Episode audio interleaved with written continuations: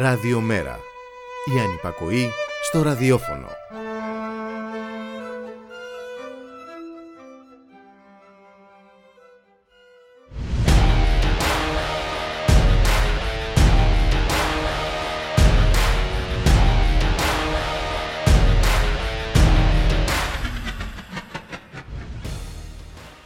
Φωτογραφίες σύμβολα, μια συναυλία χωρίς ηχεία μετά απορρίψη χημικών, μια μεγάλη πορεία, μια παρέτηση από τις σημαντικότερες παρακαταθήκες μας για την επόμενη μέρα.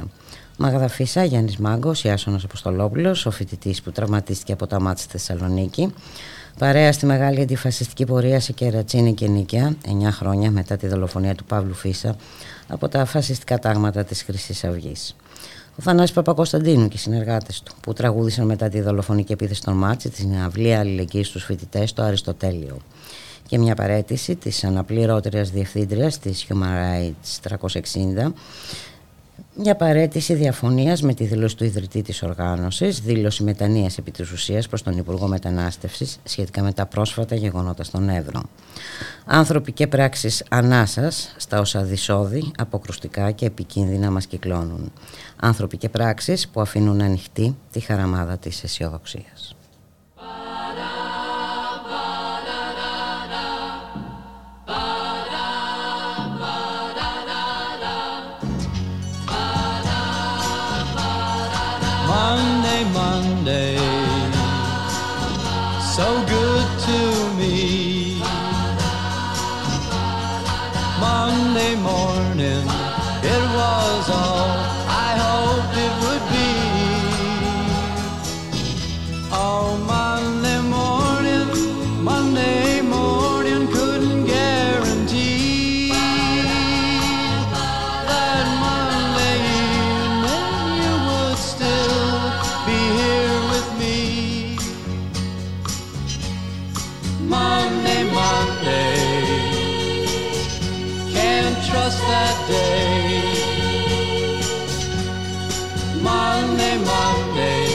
Sometimes it just turns out that way.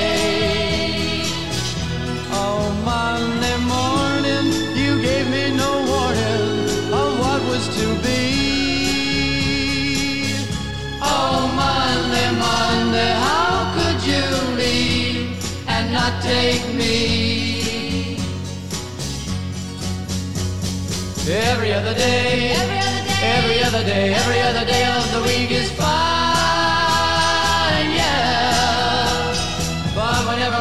Comes, but whatever Monday comes, you can find me crying all of the time. Monday, Monday, so good to me. Monday morning, it was all I hoped it would be. But Monday morning, Monday morning.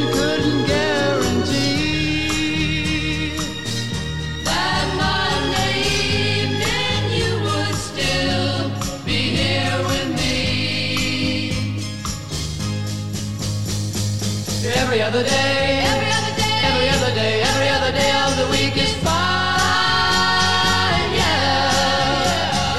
But whenever Monday comes, but whenever Monday comes, you can find me crying all of the time. Monday, Monday, can't trust that day.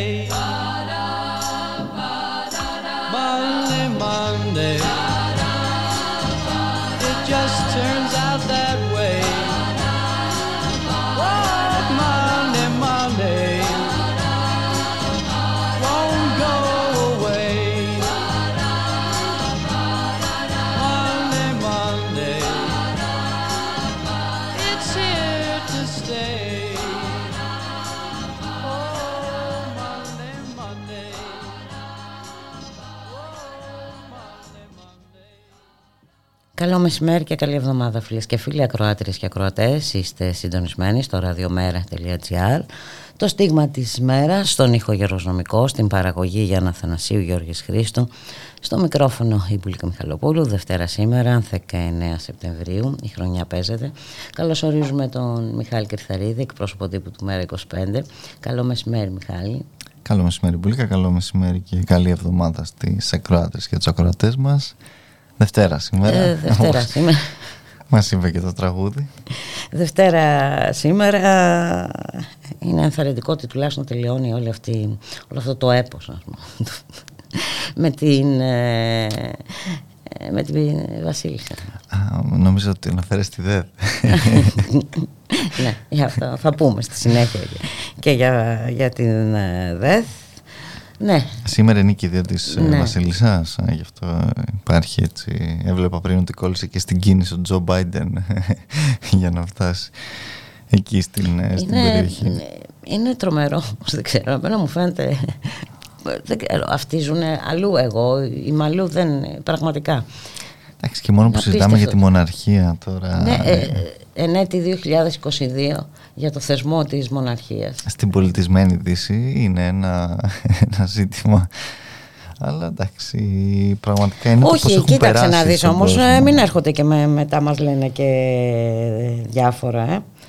Ε, κάτι για τους απολύτιστους ναι, ναι. εκεί, ε, στην Ανατολή, ε. Ναι, είναι αυτό όμως, πώς πραγματικά έτσι έχουν περάσει αυτά, ό, αυτή η αντίληψη, πάση περιπτώσει, η νοοτροπία ε, σε έναν κόσμο. Μας μιλάνε για Βόρειες Κορέες, προσωπολατρία ναι, ναι. Ε, ναι, και διάφορα τέτοια. Ναι, και εδώ έχουμε και τα... εδώ στην Ευρώπη του διαφωτισμού. Ε. Έχει μαζευτεί όλη η, η, εν πάση περιπτώσει, η κοινοπολιτεία για να αποχαιρετήσει την, ε, τη Βασίλισσα Ελισάβετ. Ε, εντάξει, πράγματι είναι έτσι ένα, μια, μια κατάσταση που, που δείχνει λίγο πραγματικά και την ε, ίσως και την, την, την ίδια την κοινωνική, ας πούμε, πραγματικότητα μιας κοινωνίας που ξέρεις ε, από τη μία εν πάση περιπτώσει ζει όσα ζει, και αυτό δεν είναι μόνο φυσικά ένα φαινόμενο που υπάρχει στη, στο Ηνωμένο Βασίλειο, και από την άλλη αποχαυνώνεται έτσι με διάφορα ε, ε, θέματα τα οποία εν πάση περιπτώσει είναι και και βολικά, αν θέλεις, προς εν πάση περιπτώσει την εξουσία ε, και βολικά προς κατανάλωση, ναι. Ε, ναι. Για να φεύγουν και από την πρώτη γραμμή της επικαιρότητας ε, άλλα πολύ σημαντικότερα ε, ζητήματα. Ε, και τα προβλήματα επί της ουσίας ε, που και αυτά, ξέρεις, μπορεί έτσι να... να ξεχνιούνται με αυτόν τον, τον τρόπο ή εν πάση περιπτώσει να τα... Ε... Καλά, όταν θα τους έρθει ο λογαριασμός της κηδείας ή έστω ε, της, ίσως ε... καταλάβουν κάτι. Ή, ή και έστω της τοπικής ε, ΔΕΗ Μπουλίκα, όπου και εκεί, εντάξει, το έχουμε ξαναπεί νομίζω, αλλά ε, είναι πολύ ενδιαφέρον το γεγονός ότι το Ηνωμένο Βασίλειο, το οποίο δεν έχει καμία απολύτως σχέση με, ας πούμε, το ρωσικό φυσικό αέριο, με όλη αυτή την, τη λογική και τη διαδικασία, έχει σχεδόν τις ίδιες ε, ανατιμήσεις που έχει, ας πούμε, και η υπόλοιπη Ευρώπη που έχει αυτή την, την εξάρτηση, έτσι, για να, να καταλάβουμε και λίγο τι, πόσο αποτελεσματικές είναι τελικά όλες αυτές οι περιβόητες αγορές ε, ενέργειας και, και ρεύματος και πόσο ε, προς όφελος των, των καταναλωτών ε, λειτουργούν παντού, όχι μόνο στην, στη χώρα μας, δεν είναι κάποια ελληνική πρωτοτυπία, απλά εδώ οι, οι Έλληνες, αν θες, ολιγάρχες ε, ε, βάση περιπτώσει χαίρουν ε, ίσως πολύ μεγαλύτερης εύνοιας από ολιγάρχες άλλων χωρών, από τις κυβερνήσεις τους, όχι ότι έχουν λιγότερη εύνοια γενικά. Να μιλήσουμε για Θεσσαλονίκη. Ναι, ε, στο άλλο έπος, το, το έπος της ΔΕΘ. Το έπος της ΔΕΘ, της ΔΕΘ, να μιλήσουμε για Θεσσαλονίκη των δύο όψεων. Να μιλήσουμε για τη δολοφονική επίθεση, γιατί επί της ουσίας... Ε, αυτό ακριβώς ήταν, δολοφονική επίθεση σε ένα χώρο με πέντε χιλιάδες ανθρώπους, σε μια συναυλία, ε, ε, χημικά, ε, μια κομική, θα έλεγα, ανακοίνωση της αστυνομίας μετά το συμβάν, που διαψεύδεται βέβαια από τα ντοκουμέντα, ε, τα βίντεο, τις φωτογραφίες κτλ. κτλ.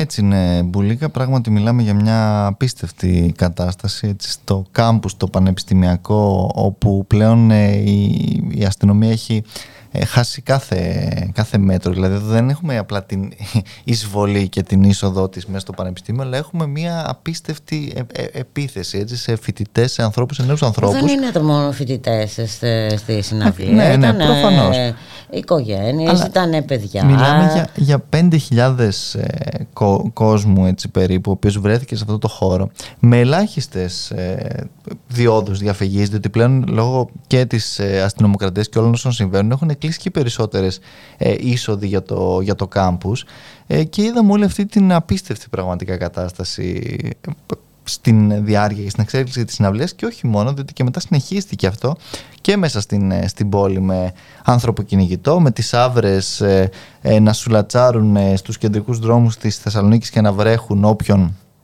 εν πάση περιπτώσει πετύχουν, με τους ε, άνδρες της, ε, της Ελλάς να ε, σταματάνε δημοσιογράφους και να τους αποτρέπουν ουσιαστικά, να τους παρεμποδίζουν να κάνουν τη δουλειά τους. Και πραγματικά η εικόνα, Μπουλίκα, εγώ επειδή δεν ήμουνα το, το Σάββατο το βράδυ εκεί, αλλά ήμουνα το, το προηγούμενο ε, βράδυ που υπήρξε μια μικρότερη συναυλία με τον ε, Δημήτρη τον, ε, τον Ζερβουδάκη.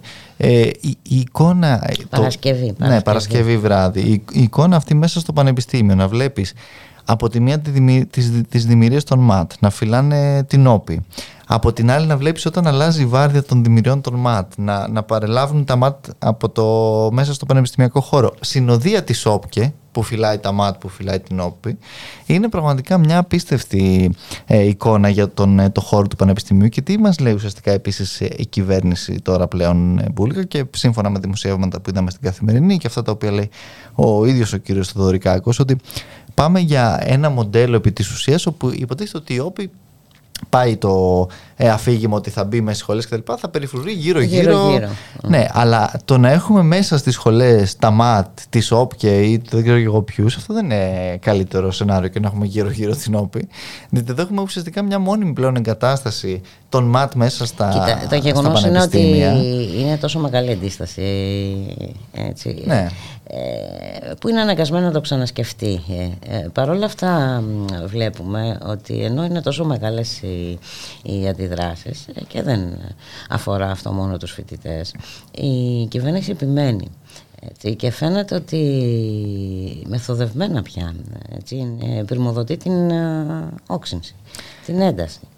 Η κυβέρνηση, νομίζω ότι είναι σαφές πως έχει επιλέξει αυτή τη στιγμή να ανοίξει την ακροδεξιά ατζέντα. Ναι, έτσι είναι, βλέπει προς τα που θέλει να, να πάει και από που θεωρεί ότι θα αντλήσει. Ε, και θέλει από εκεί να αντλήσει, ναι, τα ε, μέγιστα πολιτικά ωφέλη. Ακριβώς.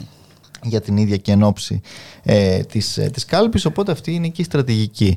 Ε, να σου πω, Μπουλίκα, ότι το ίδιο πάνω κάτω συνέβη και, το, ε, και την επόμενη μέρα, εδώ στο το Σάββατο πλέον. Ε, το Σάββατο με τη συγκέντρωση στα προπήλαια. Με τη συγκέντρωση στα προπήλαια, η οποία... Και που είχαμε ε, και τραυματισμούς φοιτητών. Α, α, ανοίξανε κεφάλια, δεν είχαμε, ναι, έτσι, απλά τραυματισμούς, είχαμε σοβαρούς τραυματισμούς, και μάλιστα θα σου πω ότι πραγματικά δεχόταν συνεχώς επίθεση η, η συγκέντρωση, δεν, δεν, δεν μπορούσε, δεν τολμούσε ε, να κατέβει στο, στο οδόστρωμα, και μιλάμε τώρα για, ένα, για μια συγκέντρωση η οποία δεν ήταν... Ε, μικρή, εν πάση περιπτώσει, για να δικαιολογηθεί, να πει πάλι η κυβέρνηση ότι α, περιορίζω τη συγκέντρωση. Μιλάμε για χιλιάδες ε, ε, νέων ανθρώπων που κατέβηκαν να διαδηλώσουν, ακριβώς επειδή ήταν και την επόμενη από τα όσα συνέβησαν στο, στο Αριστοτέλειο. Και παρόλα αυτά είδαμε και εκεί ε, την ίδια, Μπουλίκα, επιμονή, και νομίζω ότι και χθες στην κατάληξη της πορείας του, του Παύλου, για τον ε, Παύλο Φύσσα, για την η οποία ήταν δολοφονία, πολύ μεγάλη. Η οποία ήταν πολύ μεγάλη και η οποία ήταν και, ήταν αυτή... και μια απάντηση όσα συνέβησαν τις προηγούμενες μέρες. Ακριβώς, και ήταν και αυτή πολύ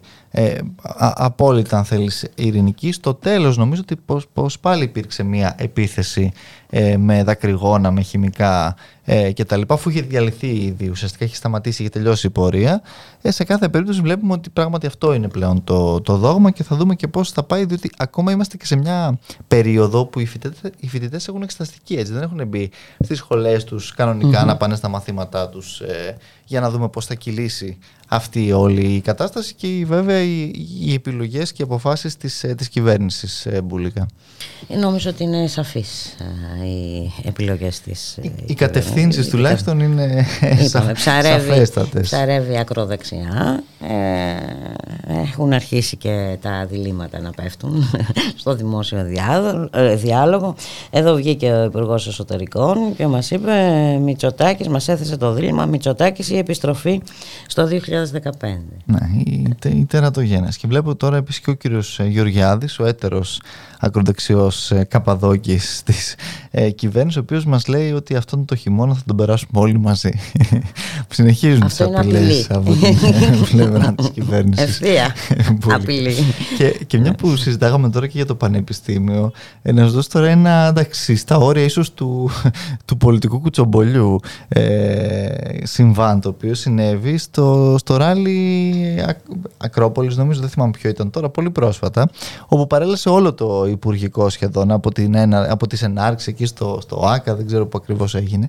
Και κάτι το οποίο έμαθα, εν πάση περιπτώσει, και έχει νομίζω μια σημασία, είναι ότι εντάξει, γενικά ο κόσμος είναι εξοργισμένος με την, με την κυβέρνηση, με την πολιτική, ακόμα και ο κόσμος ο οποίος δεν ασχολείται και τόσο με όσα συμβαίνουν, αλλά βλέπει, εν πάση περιπτώσει, εν πάση περιπτώσει την πραγματικότητα ε, του έρχονται λογαριασμοί, πάει στο σούπερ μάρκετ και όλα αυτά. Ότι mm. την ώρα που ε, έκανε το δικό της ε, επικοινωνιακό κομμάτι σε αυτή την, ε, τη φιέστα η κυρία Κεραμέως, υπήρξε σχεδόν από όλο το ε, από εξήντα χιλιάδες κόσμο τώρα μιλάμε περίπου, ένα απίστευτο, μια απίστευτη αποδοκιμασία, έτσι, γιατί εντάξει, πραγματικά νομίζω ότι όλα έχουν ε, την, τη σημασία τους και, και, και για αυτούς οι οποίοι συνεχίζουν να επιμένουν και να μας λένε πόσο πολύ επιβραβεύει ο κόσμος και πόσο θέλει αυτές τις, ε, τις πολιτικές, έτσι. Και σε έναν κόσμο, ξαναλέω, ο οποίος δεν είναι ο κόσμος ο οργανωμένος, ο οποίος κατεβαίνει στις κινητοποιήσεις, ένας κόσμος ε, από άλλη, εν πάση περιπτώσει, ας πούμε έτσι, δε, δεξαμενή. Μάλιστα. Α, να κάνουμε ένα διάλειμμα.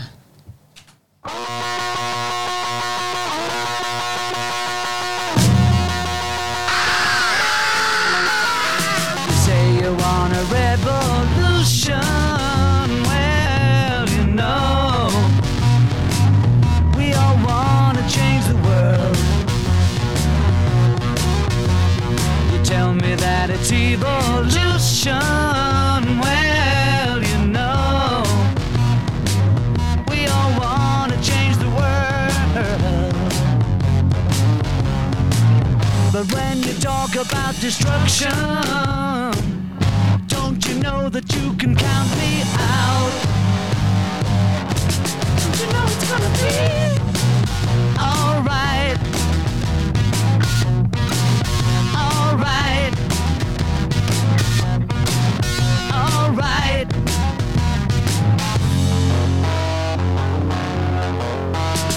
You say you got a real solution, well, you know,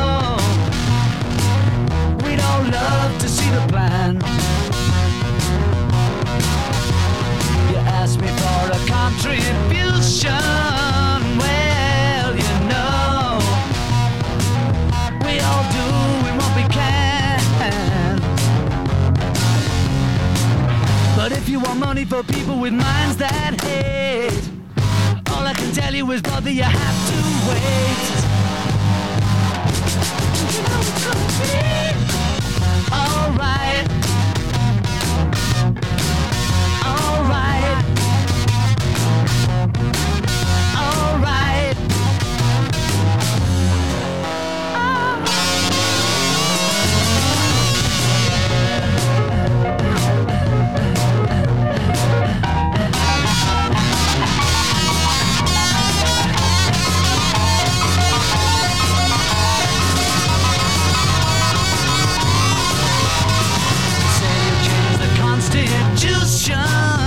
Well, you know, we all want to change your head.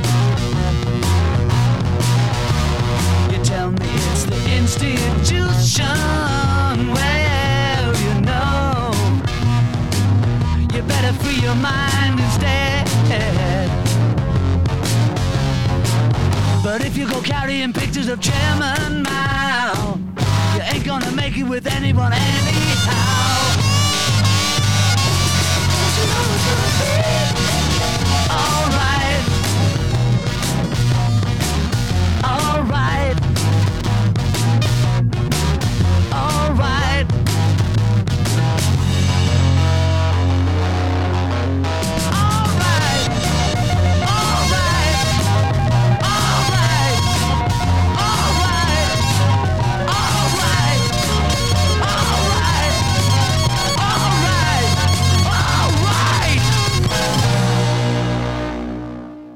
Ραδιομέρα.gr, μία και είκοσι ένα πρώτα λεπτά. Στον ήχο Γιώργος Νομικός, στην παραγωγή Γιάννα Αθανασίου, Γιώργης Χρήστου. Στο μικρόφωνο η Μπουλίκα Μιχαλοπούλου. Να μείνουμε λίγο ακόμα στην Θεσσαλονίκη, Μιχάλη Κρυθαρίδη. Ε, χτες είχαμε και τη συνέντευξη τύπου του αρχηγού της αξιωματικής αντιπολίτευσης. Ακριβώς. Ε, εγώ το, θα ήθελα να επισημάνω όμως ότι την ηχηρή απουσία του από τα κινήματα τους, μόνο τους απεργούς της Μαλαματίνας, αν δεν κάνω λάθος, επισκέφθηκε ο Αλέξης Τσίπρας. Ναι, και κατά τα άλλα, όπως είπες και εσύ χθες για την συνέντευξη τύπου, προ, προχθές την ομιλία παρουσίασε ένα πρόγραμμα με έξι άξονες και βέβαια την πρότασή του, εν πάση περιπτώσει, για το, όπως αυτός την ονομάζει, προοδευτική διακυβέρνηση. Ναι, υπάρχει μια προϋπόθεση εδώ τώρα, ότι θα πρέπει να του δώσουμε ισχυρή δύναμη για να κάνει την προοδευτική διακυβέρνηση. Ναι, αυτό να το, είναι πρώτος το και ισχυρός. Ναι. Ε, και κατά τα άλλα βέβαια, Μπουλίκα, να σου πω ότι εντάξει, ακόμα και εκεί θα, θα λέγαμε πως υπάρχουν πάρα πολλές έτσι, αοριστείες, ασά, ασάφειες, μια θολότητα.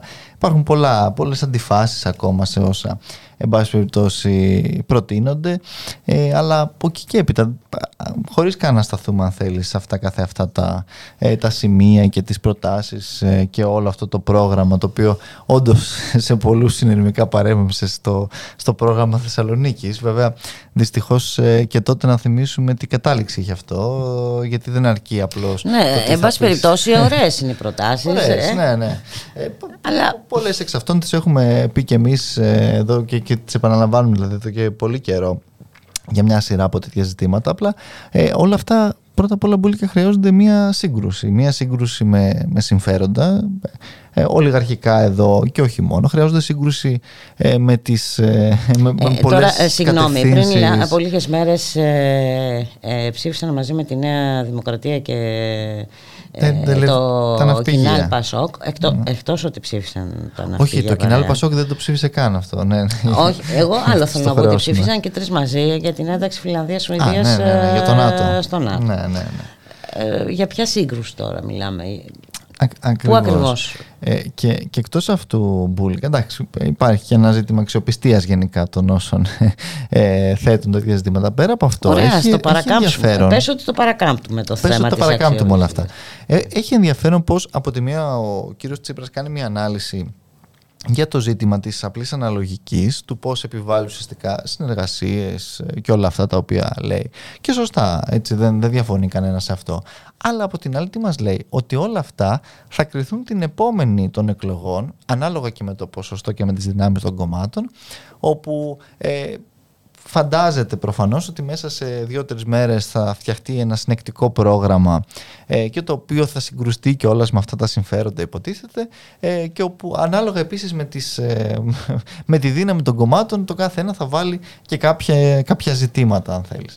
Ε, για μας καταρχάς έτσι, ένα τέτοιο μέτωπο εν πάση περιπτώσει δεν μπορεί να χτιστεί σε καμία περίπτωση μετά, διότι είναι ένα μέτωπο το οποίο πρέπει να προετοιμάζει καταρχάς την ίδια την κοινωνία για σύγκρουση και για ρήξη με όλα αυτά τα οποία βλέπουμε, για να μην έχουμε ακριβώς την κατάληξη που είχαμε το δύο χιλιάδες δεκαπέντε μετά την μετατροπή του όχι σε ναι και ουσιαστικά το πέταγμα του προγράμματος του τότε της Θεσσαλονίκης στο καλάθι των αχρήστων. Ε, και βέβαια πέρα από αυτό, εδώ δεν μπορούμε να πούμε ότι α, ωραία, εντάξει, ας πούμε ότι το ε, ας μην πούμε το ΜέΡΑ, ότι η ανταρσία έτσι ας πούμε ότι μπαίνει σε αυτή την προοδευτική εμπάσχευτος διακυβέρνηση και έχει ένα ποσοστό χ. Και θέτει το ζήτημα ας πούμε του να, σταματήσει, να σταματήσουν αυτές οι δολοφονικές πρακτικές των ελληνικών αρχών στα σύνορα. Έτσι, η, αυτά τα οποία συμβαίνουν με τις παράνομες επαναπροωθήσεις και με όλα αυτά τα οποία βλέπουμε. Και εκεί τι θα πούμε, ότι α, επειδή έχει ένα δισεκατό ας πούμε η ανταρσία δεν, δεν μπαίνει, δεν βάζει αυτό το, το, το ζήτημα, διότι ε, εμείς που έχουμε παραπάνω ε, δεν, δε, δε, δεν το αποδεχόμαστε. Δηλαδή είναι κάποια θέματα τα οποία είναι ζητήματα αρχών, έτσι, ζητήματα αξιών υποτίθεται. Δεν, δεν μπορούμε να μπούμε σε αυτή την, τη λογική εν πάση περιπτώσει. Ε, και, και βέβαια πέρα από όλα αυτά ξαναλέω ότι δεν μπορούν ε, να, να, να σφυρα, σφυριλατηθούν τέτοια προγράμματα με αυτόν τον τρόπο με αυτούς τους όρους και με αυτές ναι, τις και διαδικασίες. Ευκαιριακά και ναι. περιστασιακά και δεν ξέρω, και με ναι. μαθηματικούς όρους. Δεν γίνονται αυτά τα ζητήματα, όπως ε, δεν, είναι, δεν μπορεί να τολμάει η Νέα Δημοκρατία να μιλάει για κοστολόγηση ε, προγράμματος. Καλά, ναι, Α, ε, δεν είναι, ούτε για τερατογέννηση. Έτσι. Ε. Δηλαδή ε, η Νέα Δημοκρατία επίσης και ο κ. Μητσοτάκης, ο οποίος είχε συμμετάσχει σε κυβέρνηση με το, με το Πασόκ και το Λάος, ας πούμε, ή με, την, με τη Δημάρ τότε, ή δεν ξέρω και εγώ τι άλλο. Ή επίσης να αμφισβητούμε, αν θες, και την αρχή ε, της, ε, της, της πλειοψηφίας. Δηλαδή αν ε, θε, θέλει ο κ. Μητσοτάκης να κυβερνάει ΕΣΑΗ με ένα ποσοστό κουτσουρεμένο από αυτούς που πηγαίνουν και ψηφίζουν, διότι είναι ήδη μια σχετική πλειοψηφία αυτό. Εντάξει, μιλάμε για μια τέτοια κατάσταση πραγματικά απίστευτη, αλλά από την άλλη δεν μπορούμε κι εμείς, υποτίθεται όσοι πραγματικά έτσι θέλουν ε, να, να μιλάνε για προοδευτικά μέτωπα και για όλα αυτά, να, να μιλάμε καθαρά με όρους ε, κυβερνησιμότητας και με τέτοιες ε, λογικές, οι οποίες παραπέμπτουν σε μια διαχειριστικού τύπου ε, ανάγνωση, εν πάση περιπτώσει, και ε, διαχείριση όλης αυτής της, της κατάστασης και της πραγματικότητας, η οποία όμως δεν αρκεί, διότι εκεί θα καταλήξουμε στο. Εντάξει, θα περιορίσουμε κάπως, όπως μας λέει ο κύριος Τσίπρας, το χρηματιστήριο της ενέργειας, αλλά δεν το καταργήσουμε κιόλας. Ε, θα επανακρατικοποιήσουμε κάπως τη ΔΕΗ μέσα από ένα μηχανισμό λίγο περίεργο κιόλας, με την αύξηση του μετοχικού κεφαλαίου, αλλά δεν καταργήσουμε κιόλας όλη αυτή την αγορά και όλη αυτή την κατάσταση. Θεός φυλάξει, δεν πρόκειται να κυβερνήσουμε με τη Νέα Δημοκρατία, αλλά άμα τεθεί ζήτημα ναι, εθνικής ασφάλειας, ασφάλειας ίσως. Ναι. Και Η... να... ή και αυτή η, η, η, η μετανάσταση, εν πάση περιπτώσει, μήπως δεν θα πρέπει να παίρνουν τα επιδόματα και να τους στείλουμε να κάνουν αγροτικές εργασίες στην επαρχία, που αυτό ακουμπάει ακόμα πιο περίεργα, αν θέλεις, ακροατήρια. Υπάρχουν πάρα πολλά μπουλικά σημεία, αν θέλεις, τέτοια, ή το γεγονός ότι, ας πούμε, σήμερα ξεκινάνε οι, για πρώτη φορά μετά την πανδημία και όλες οι πληστηριασμοί. Κουβέντα δεν ακούσαμε για το ζήτημα, ας πούμε, των κόκκινων δανείων, για τα funds που κάποιοι τους δώσαν τη δυνατότητα. Ναι, ακούσαμε για προστασία πρώτης κατοικίας, αλλά αυτό είναι. Ε... Άξι, αυτό το λέει και ο κ. Μητσοτάκης επίσης. Ότι προστατεύουμε την πρώτη κατοικία. Αλλά εδώ θέλουμε πολύ συγκεκριμένα πράγματα, και επειδή οι πολίτες πραγματικά δεν θα δώσουν πλέον λευκή επιταγή σε τίποτα και σε κανένα, μετά από όλα όσα έχουν ζήσει και συνεχίζουν να ζουν, και επειδή, ξαναλέω, δεν μπορούμε να, να πηγαίνουμε με τη λογική του ότι α, θα, θα αναθέσουμε στον οποιονδήποτε ε, να, να, να, να σώσει την κατάσταση χωρίς την κοινωνία, για την κοινωνία, υποτίθεται, γιατί το έχουμε ξαναδεί αυτό το έργο και δεν οδήγησε εκεί στο τέλος της μέρας, οδήγησε ε, σε άλλα μονοπάτια, τα οποία ε, δυστυχώς σε μεγάλο βαθμό πληρώσαμε και πληρώνουμε με τη διακυβέρνηση της Μητσοτάκης ΑΕ αυτή τη στιγμή, ε, και με την ε, φόρα, αν θέλεις, που ήρθε, και την εκδικητικότητα και τον ε, εν πάση περιπτώσει ε, ρεβανσισμό, αλλά α, α, αυτή είναι μια ε, τέτοια κατάσταση με όλες αυτές τις, ε, τις προεκτάσεις, και δεν μπορεί να απαντηθεί πάλι με τον ίδιο τρόπο, το δοκιμασμένο, δηλαδή να πούμε ότι όσα δεν έγιναν τότε το, το δεκαπέντε δεν θα ξαναγίνουν και τώρα, αλλά θα συνεχίσουμε στην ίδια λογική. Σε, και, σε και... συνθήκες, να μην ξεχνάμε, ε, θα έλεγα και, κατά πολύ χειρότερες. Κατά πολύ χειρότερες, και με ένα επίσης ε, ενδυνάμει ε, συνέτερο. Και με τον φασισμό αυτή... να παίρνει, να σηκώνει κεφάλι στην Ευρώπη. Ναι, ναι, ναι, γιατί... και... Και, και με έναν ενδυνάμει μπουλίκα συνέτερο σε όλη αυτή την ιστορία, επίσης το, το ΚΙΝΑΛ-ΠΑΣΟΚ, το οποίο δεν είναι και κανένα, εν πάση περιπτώσει, ριζοσπαστικό μόρφωμα που θα θέλει να ανατρέψει τα ολιγαρχικά συμφέροντα ε, και να επιβάλλει ε, μια προοδευτική πραγματικά ατζέντα. Άρα υπάρχουν πάρα πολλά ε, ζητήματα, τα οποία βεβαίως παραμένουν, και κάθε άλλο νομίζω παρά λύθηκαν από τις σχετικές αυτές παρεμβάσεις στη ΔΕΘ. Νομίζω ότι αντιθέτως γίνονται όλο και πιο επιτακτικά, αλλά θα τα συζητήσετε, φαντάζομαι, ούτως ή άλλως και αύριο αυτά, και αύριο, με τον ναι, γραμματέα του ΜέΡΑ είκοσι πέντε, όπου θα, θα απαντήσει και σε όλη αυτή την, τη συζήτηση που έχει ανοίξει ούτως ή άλλως από αυτές τις παρουσίες. Εντάξει, έχουμε μπει σε προεκλογική περίοδο, έτσι κι αλλιώς. Είναι δεδομένο ε. αυτό, νομίζω. Ε, δεν υπάρχει καμία αμφιβολία, και αυτό ακριβώς έτσι θα συνεχίσει να, να συμβαίνει για όλο το, το επόμενο διάστημα, Μπουλίκα. Και έχουμε και νέα καταγγελία, έτσι. Νέο περιστατικό επαναπρόθεσης καταγγελεί Aegean Board Report. Βίντεο που δείχνει κοκκουλοφόρους με στολές της ελληνικής ακτοφυλακής να ηγούνται επιχείρησης απόθεσης πλαστικής λέσβους στα ανοιχτά της Ρόδου την Κυριακή.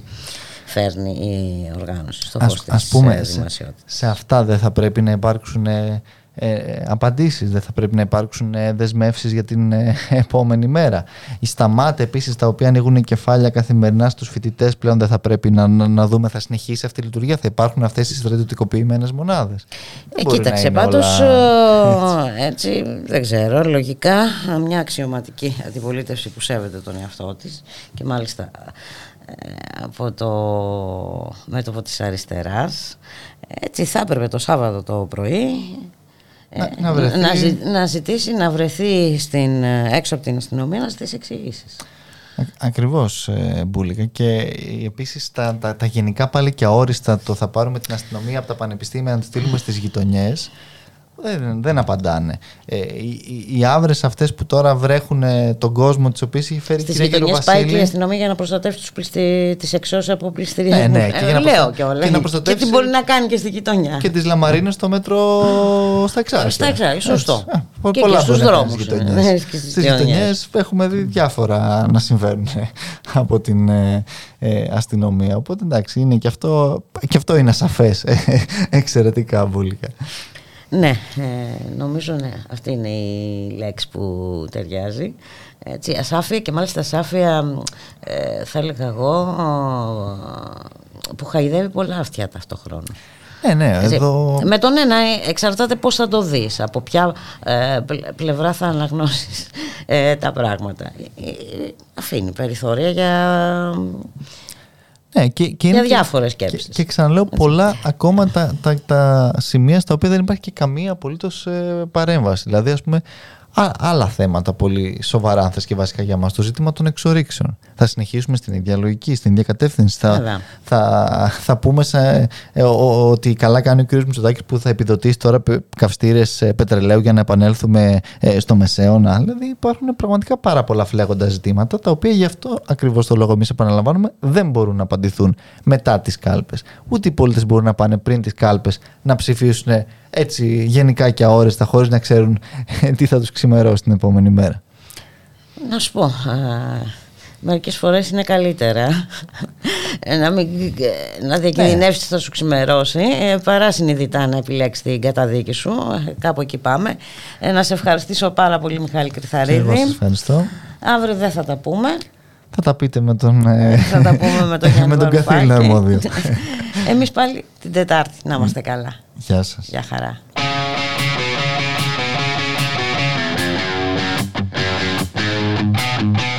Την Τρίτη είκοσι Σεπτεμβρίου, ο Γιάννης Βαρουφάκης ζωντανά στο Στίγμα της ημέρας με την Μπουλίκα Μιχαλοπούλου.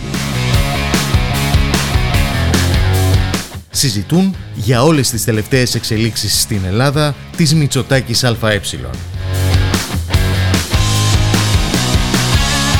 Τρίτη είκοσι Σεπτεμβρίου, ο γραμματέας του ΜέΡΑ είκοσι πέντε Γιάννης Βαρουφάκης στο Στίγμα της ημέρας, στη Μία, με την Μπουλίκα Μιχαλοπούλου.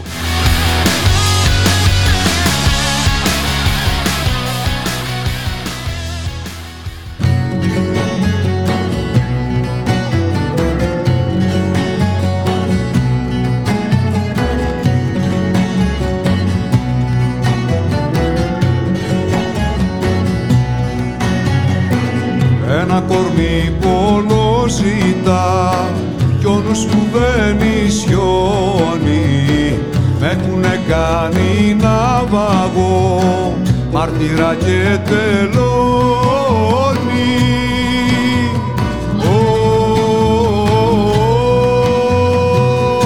Είναι θάλασσα ο πόνος, οι χαρές νησιά. Σαν έρμεο γυρίζω με το σιτιανό ξυλό μου, ψάχνοντας τεριά. Λέγε Μισμαήλ και Ιωνά και Οδυσσέα, ψάχνω για αστεριά.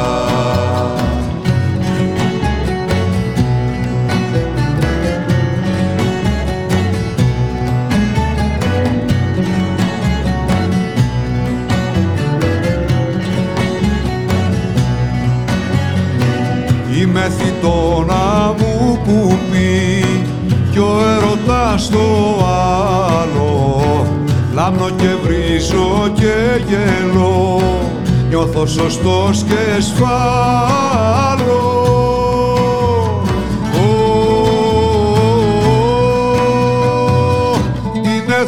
θάλασσα ο πόνος, κι οι χαρές νησιά σαν έρμεο γυρίζομαι το ζήτιανο ξυλό μου ψάχνοντας στεριά. Λέγε Μισμαήλ και Ιωνά και Οδυσσέα, ψάχνω για στεριά.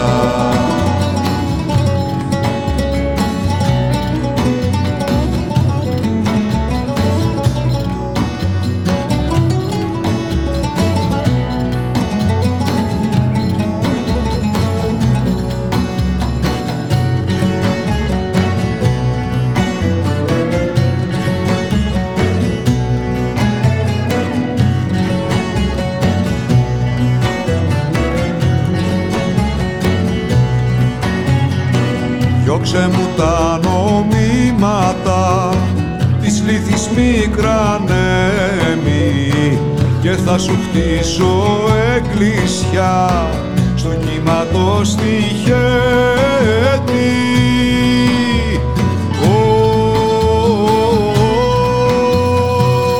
Είναι θάλασσα ο πόνος,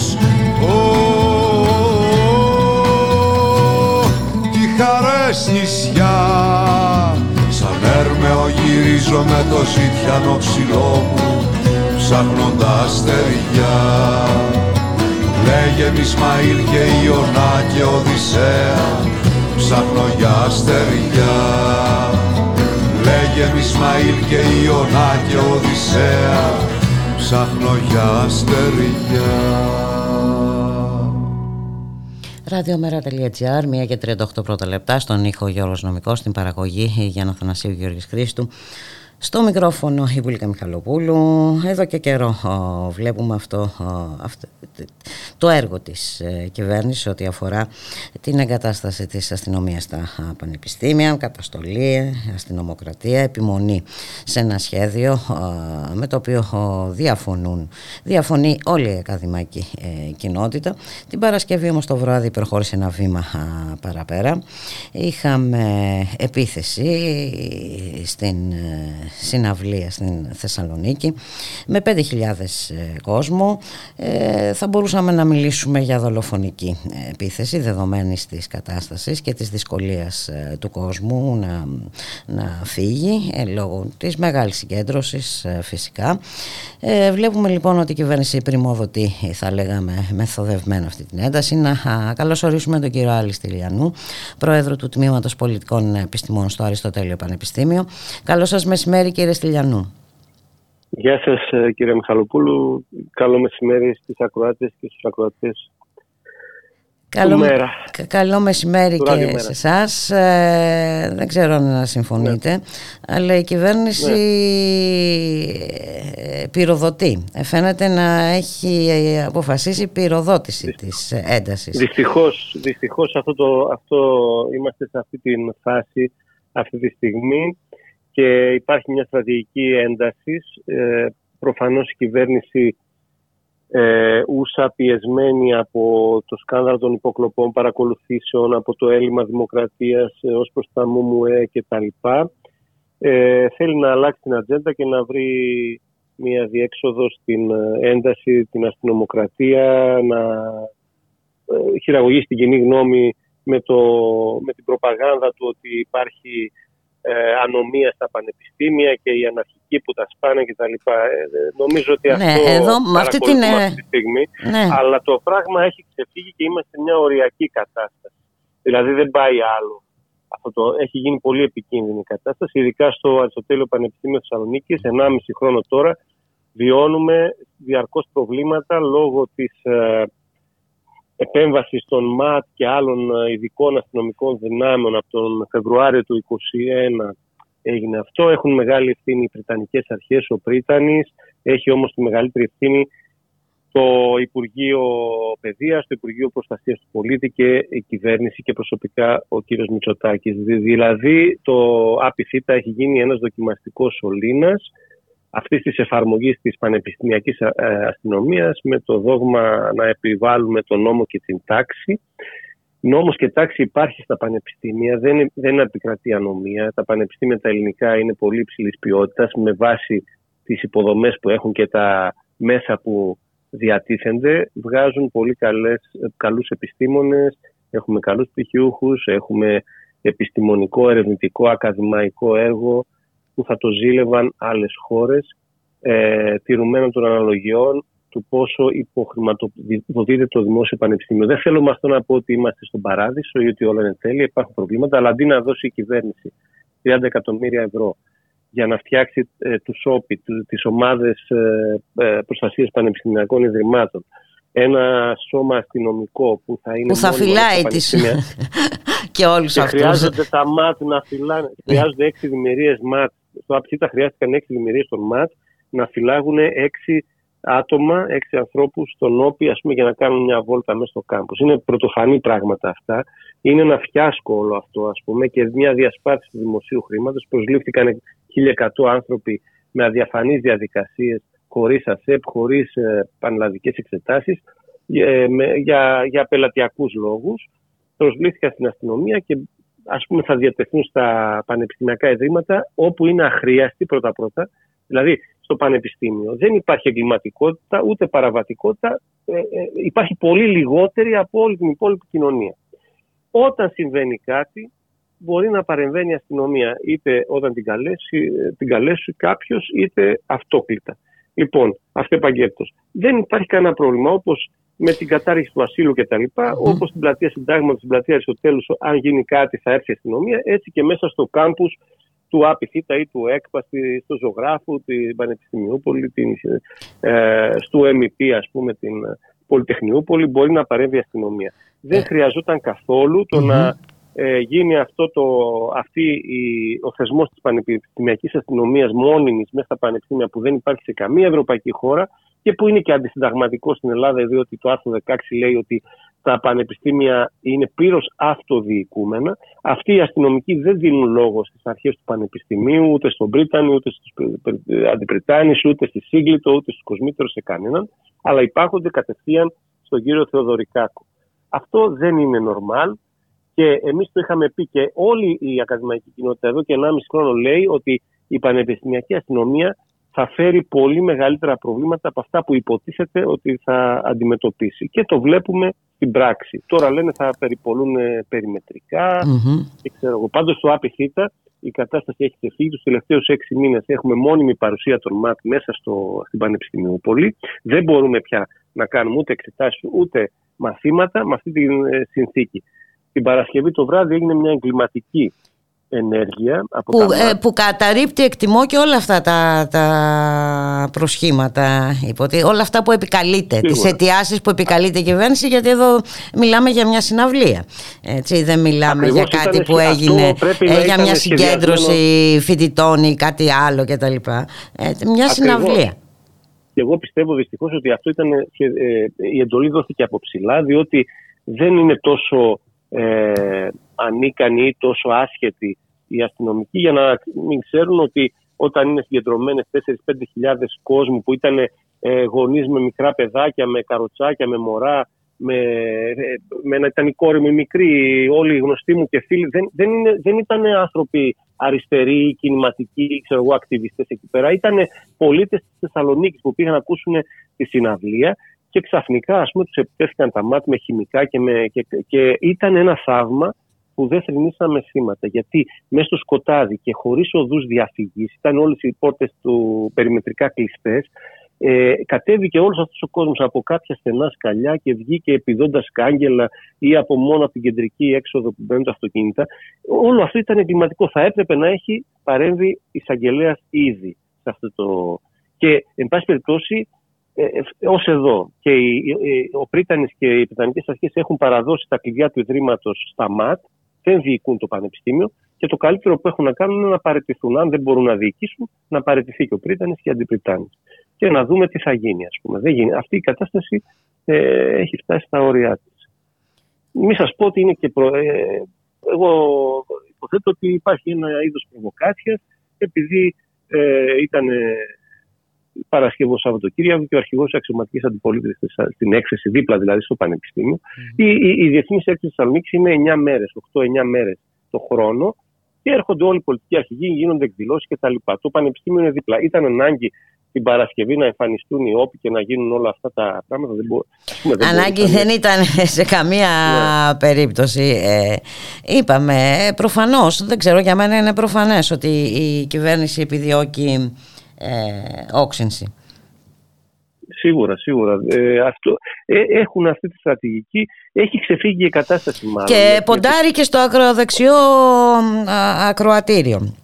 Έτσι, με το περιβόητο αυτό το δόγμα του νόμου και της ε, τάξης. Δεν ξέρω ε, τι ακριβώς επιδιώκει η, η κυβέρνηση. Πάντως ε, ε, μόνο ε, σαν εγκληματική ενέργεια μπορεί να χαρακτηριστεί αυτό που έγινε την Παρασκευή το βράδυ στην ε, Θεσσαλονίκη. Ακριβώς, έχει, έχουν ξεφύγει η, η κυβέρνηση, έχει, ε, έχει χάσει την κατάσταση από τα χέρια της, ας πούμε. Το κάνει και σκόπιμα και θελημένα, αλλά την πληρώνουν οι φοιτητές και οι εργαζόμενοι του ΑΠΙΤΑ και των άλλων πανεπιστημίων, βέβαια. Ναι, βέβαια, ε, γιατί είχαμε ανάλογα επεισόδια θα... την επόμενη μέρα στα Προπύλαια. Φοιτητές ε, με ανοιγμένα κεφάλια, φάγαν ξύλο πάλι. Φυσικά, και ξέρετε ότι και οι ίδιοι οι αστυνομικοί αντιδρούν μέσα από τα συνδικαλιστικά τους όργανα και την Ένωση ε, υπαλλήλων των αστυνομικών υπαλλήλων κτλ. Έχουν πει επανειλημμένως ότι δεν είναι η δουλειά τους να κάθονται μέσα στο πανεπιστήμιο, στο ΑΠΙΤΑ. Ε, και να απασχολείται τόσο μεγάλη αστυνομική δύναμη για το τίποτα, για το τίποτα. Για να φυλάνε πέντε ντουβάρια εκεί πέρα στο βιολογικό, ε, που δεν τα φυλάξαν και σωστά και μπήκανε κάποιοι, είχαν μπει πριν από μήνες και, και σπάσαν τρεις τείχους εκεί πέρα. Και όλο αυτό έχει, έχει γίνει από εκείνη την, τη στιγμή και μετά, ότι έχουμε δημιουργίες στον ΜΑΤ κάθε μέρα στο, στο βιολογικό. Λοιπόν, δεν είναι σοβαρά πράγματα αυτά. Είναι, δεν είναι μόνο τέτοια. Ότι δεν είναι σοβαρά, είναι και πολύ άκρως επικίνδυνα, επικίνδυνα, κύριε επικίνδυνα, επικίνδυνα. Είναι έτσι, πολύ επικίνδυνα. Θα σχεδιάσετε κάτι για το επόμενο διάστημα? Κοιτάξτε, υπάρχουν αντιδράσεις μεγάλες στην πανεπιστημιακή κοινότητα, όπως υπήρξαν και από, από καιρό και, και με τον τελευταίο νόμο της Υπουργού της κυρίας Κεραμέως, που όλοι τον απέρριψαν, σύσσωμη η πανεπιστημιακή κοινότητα και η ΠΟΣΔΕ, που είναι η Πανελλήνια Ομοσπονδία των Συλλόγων Καθηγητών, που δεν, η ηγεσία της δεν ανήκει, δεν πρόσκειται ε, προς τα αριστερά καθόλου, κεντροδεξιά. Όλοι ομόφωνα η ΠΟΣΔΕ απορρίπτει το, απέρριψε το νομοσχέδιο κτλ. Αλλά ψηφίστηκε μόνο από τους βουλευτές της Νέας Δημοκρατίας και αυτός ο νόμος και ο άλλος, Κεραμέως και ο Χρυσοχοΐδη, έχουν αναστατώσει τα πανεπιστήμια, ε, δημιουργούν, ε, οδηγούν σε ένα ολιγαρχικό. Σε μια ολιγαρχική διοίκηση, είναι και αντισυνταγματικές αυτές οι ρυθμίσεις, mm-hmm. πλήττουν το αυτοδιοίκητο των πανεπιστημίων. Ε, όλοι θα διορίζονται πλέον, και ο Πρίτανης και οι Αντιπριτάνης και οι Κοσμήτωρες και οι Σύγκλιτος, δεν θα έχει κανένα ρόλο. Όλα αυτά τα πράγματα είναι απαράδεκτα και ε, έχουμε λοιπόν αντιδράσεις. Βέβαια, mm-hmm. πρέπει να, να κινητοποιηθούν όλοι, να, να ξυπνήσουν λίγο και οι συνάδελφοι που ε, είναι απαθείς mm-hmm. και είναι, έτσι, έχουν πέσει σε μια μυρολατρεία. Γιατί διαλύεται το πανεπιστήμιο όπως το ξέραμε από τη μεταπολίτευση yeah. μέχρι σήμερα. Με όλα τα καλά. Ποικιλοτρόπως διαλύεται. Τα στραβά που θέλουμε να τα διορθώσουμε, βέβαια. Να διορθώσουμε τα στραβά, αλλά όχι να το ξεθεμελιώσουμε και να το κάνουμε, ε, να το απαξιώσουμε για να, για να δουλεύουν τα κολέγια και η ιδιωτική εκπαίδευση, την οποία προάγει η κυρία Κεραμέως και ο κύριος Μητσοτάκης. Ο στόχος. Αυτό είναι θέμα. Ναι, είναι προφανής. Υπάρχουν αντιδράσεις και ο ενιαίος σύλλογος ΔΕΘ του ΑΠΙΘΙΤΑ έχει βγάλει ανακοινώσεις και κάνει σήμερα συνέλευση ε, και πα, παρατάξεις συνδικαλιστικές ε, και θα γίνουν και κινητοποιήσεις τις επόμενες mm-hmm. μέρες για να, για να λυθεί αυτό το πρόβλημα. Το πρόβλημα είναι πρακτικό. Δεν μπορούμε πια να κάνουμε εξετάσεις και μαθήματα και να κινδυνεύουμε να πέσουν χημικά, να μπουν μέσα, μέχρι και μέσα στα θέατρα και στις αίθουσες, ας πούμε, τα, τα, τα δακρυγόνα και τα χημικά. Είναι απαράδεκτο αυτό, δεν γίνεται. Δεν γίνεται δηλαδή. Έτσι ακριβώς. Οπότε συσπήρωση χρειάζεται, οργάνωση και αντίδραση ε, συλλογική. Ε, κύριε Στυλιανού, να σας ευχαριστήσω πάρα πολύ για τη συνομιλία. Να είσαστε καλά, εγώ καλή ευχαριστώ. Συνέχεια. Επίσης να είστε καλά, γεια σας. Γεια χαρά. Δώδεκα μέτρα από την πόρτα σας και σας πέρα βρέχει. Με το γνωστό τροπάριο του λόγος δεν πέφτει. Κι ο μήνας εννιά, να είστε καλά. Να σπάει να φάει τα μούτρα της και τούτη γενιά. Βρασίδα, λούλη και τέλη, αρκεί να τρώτε από το μέλι.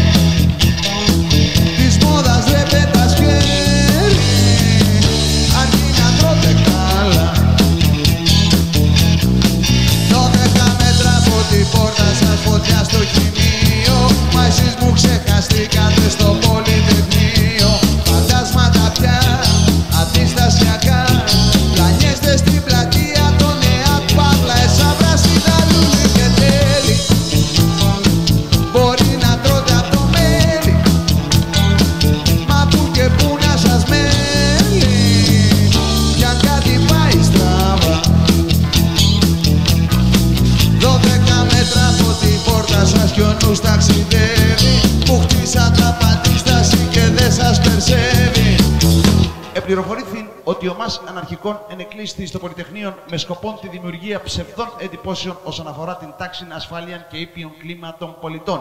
Δεν μπορεί μία μικρά πλειοψηφία. Εγώ διέταξα. Σκέψη καμιά. Εγώ διέταξα. Ούτε μία. Και να μην ξανακούσουμε ποτέ πια για σας πράσινα λουλί και τέλη. Αφού η μαμά σας το θέλει.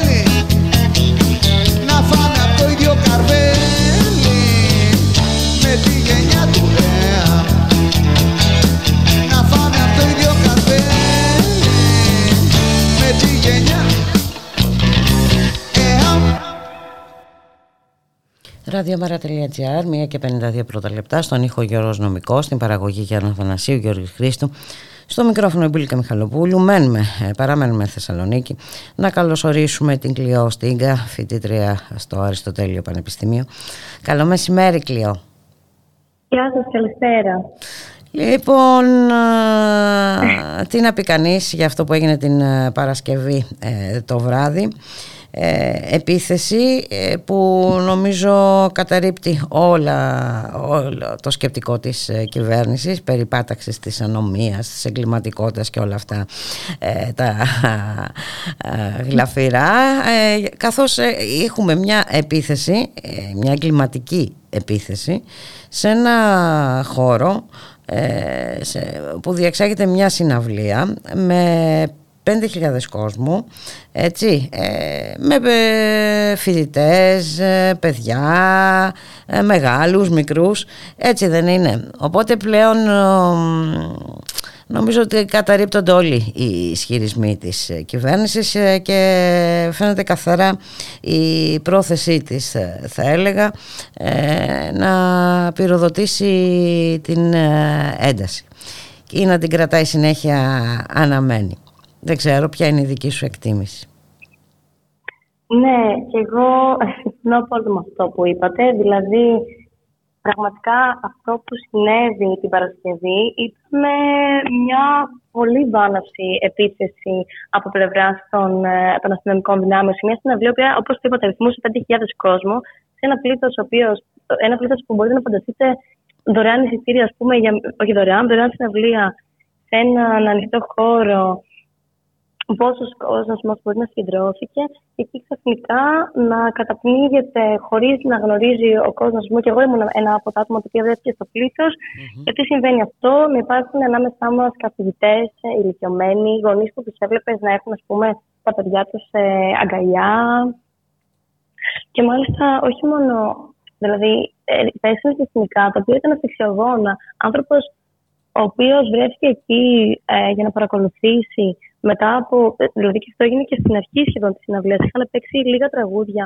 Μετά από λίγη ώρα να βιώνω αυτό το πράγμα, πιστεύω ήταν πραγματικά δημοκρατικό και αποτυπώνει ε, εξαιρετικά την, ε, τον λόγο και την, ε, την, την ύπαρξη της αστυνομίας, το λόγο ύπαρξης της αστυνομίας μέσα στο πανεπιστήμιο. Δηλαδή, πια δεν είναι ότι ενοχλούν μόνο οι κινητοποιήσεις. Έχουμε φτάσει σε σημείο να ενοχλούν μέχρι και οι συναυλίες.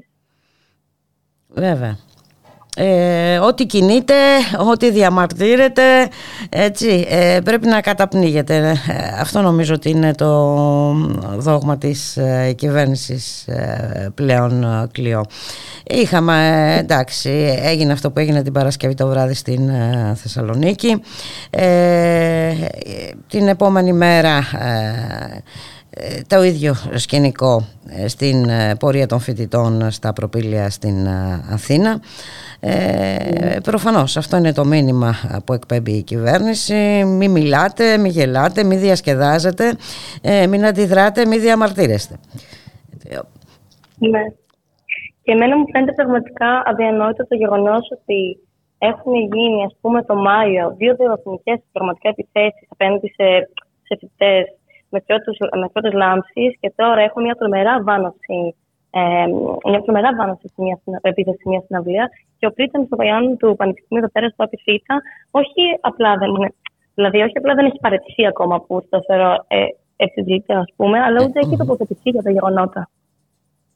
Ναι, νομίζω ότι είναι ενδεικτικό και δικαιολογεί και όλη την προηγούμενη στάση του, ε, ε, Κλειώ. Ε, το θέμα είναι, και το θετικό είναι, ότι ο κόσμος δεν αποθαρρύνεται. Έτσι, ε, οι φοιτητές δεν το βάζουν κάτω, αλλά και η, ναι. η, η, η Θεσσαλονίκη, ο κόσμος της, οι πολίτες της ε, Θεσσαλονίκης ε, αντιλαμβάνονται ε, περί τίνος πρόκειται. Τουλάχιστον ένα μεγάλο μέρος του κόσμου της Θεσσαλονίκης, από ό,τι είδαμε και, σε, και στην πορεία. Ναι, ε, η πορεία του Σαββάτου, βασικά να πω αρχικά ότι ακριβώς μετά την, μετά την κατάπνιξη της συναυλίας, όλος αυτός ο κόσμος, ο οποίος ήταν εκεί στο χώρο της φιλοσοφικής, προσπαθούσε απεγνωσμένα να κατέβει και έτσι δημιουργήθηκε ένα, ε, μια παρεμπόδιση της κυκλοφορίας στην Εγνατία. Mm-hmm. Προσπαθήθηκε έτσι όλος ο κόσμος να βγαίνει από τη συναυλία, προσπαθώντας να βρει αέρα, ας πούμε, στη μέση του δρόμου έξω. Και μετά έγινε μια αυτόρμητη αντανακλαστική, ας πούμε, ε, πορεία συγκέντρωση του κόσμου στην Καμάρα, mm-hmm. η οποία κατευθύνθηκε μάλιστα προς το Πανεπιστήμιο, προς το ΑΠΣΙΤΑ. Και πέρα από αυτό, την επόμενη μέρα, καλέστηκε αυτή η κινητοποίηση στις εφτά η ώρα το απόγευμα, το Σάββατο, και ο κόσμος ήρθε κατά χιλιάδες στους δρόμους, πάλι με κατεύθυνση να μπει στο πανεπιστήμιο. Δηλαδή, είναι πια ξεκάθαρο το στίγμα ότι δεν θέλουμε άλλο να υπάρχει αυτή η κατάσταση μέσα στα πεφίτσα. Θέλουμε να βγει αστυνομία από τις σχολές μας, τόσο πανεπιστημιακή όσο και δημιουργίες. Mm-hmm. Ναι, γιατί νομίζω ότι το σύνολο σχεδόν της ακαδημαϊκής κοινότητας το θέλει αυτό, Κλειώ. Έτσι, όπως το σύνολο της ακαδημαϊκής κοινότητας έχει ταχθεί και κατά του νόμου, του νέου νόμου της Υπουργού Παιδείας. Ε, τι, τι σχεδιάζεται το επόμενο διάστημα?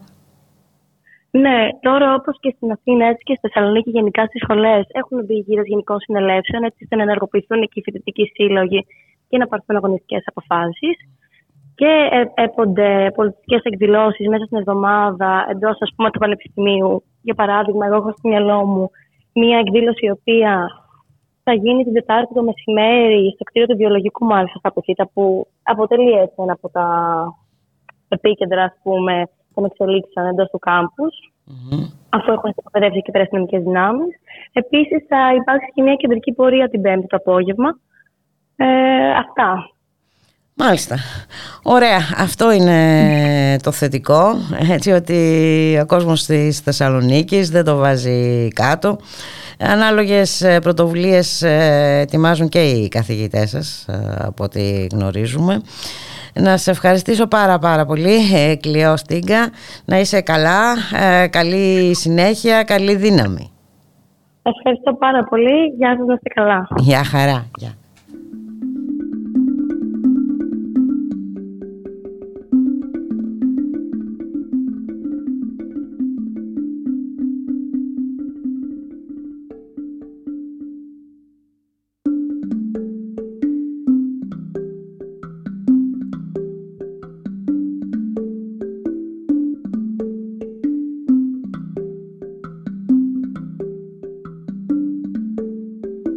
Ψέλνεις τη σιμονόπετρα κι ακούγεται στον άδη.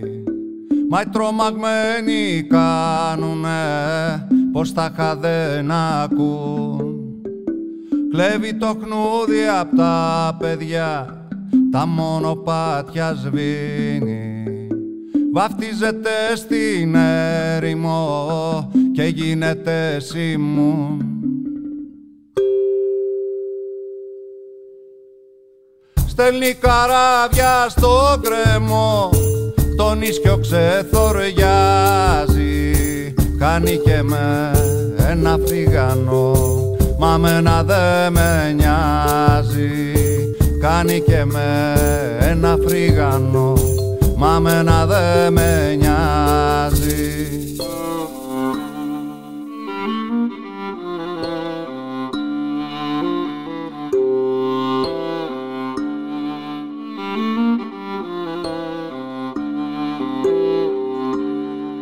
Με το να χέρι στη χαρά και τ' άλλο στην ομίχλη.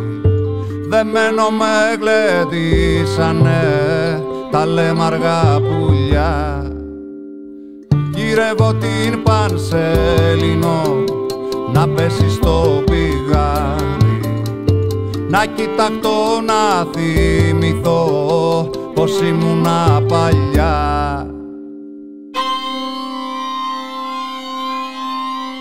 να θυμηθώ, να ξεχαστώ, να γίνω ερυθρελάτη. Οι ρίζες μου στον ουρανό, τα φύλλα στο κρεβάτι. Οι ρίζες μου στον ουρανό, τα φύλλα στο κρεβάτι.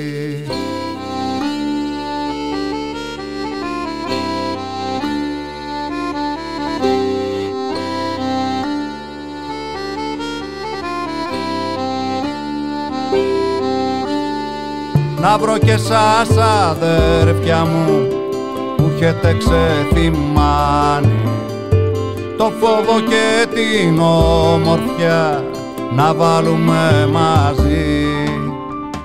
Να πλύνουμε με το κρασί τα νησταγμένα μάτια κι ύστερα να σαλπάρουμε στη θάλασσα πεζή. Και τα παρτάλια οι σκέψεις μας, πειρατική σημαία, όλα στραβά γίνηκανε και όλα είναι ωραία. Όλα στραβά γίνηκανε και όλα είναι ωραία.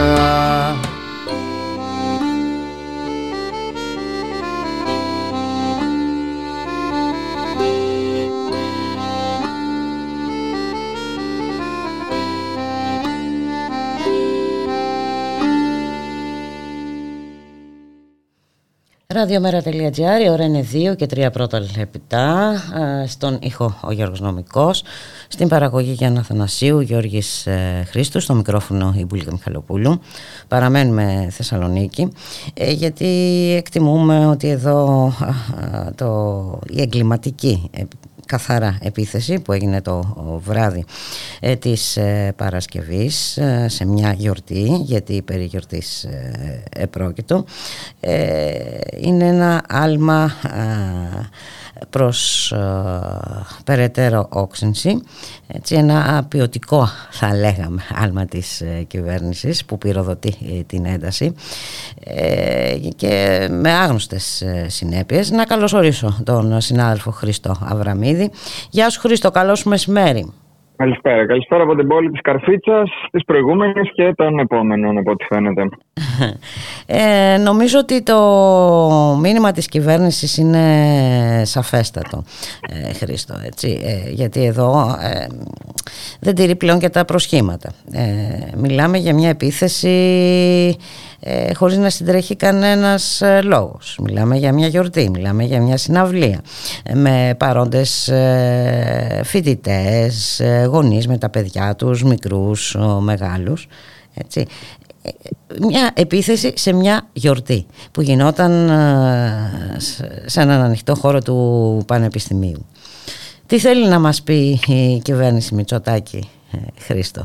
Ότι δεν πρέπει ούτε να γιορτάζουμε, ούτε να αντιδράμε, ούτε να μιλάμε, ούτε, ούτε τι άλλο?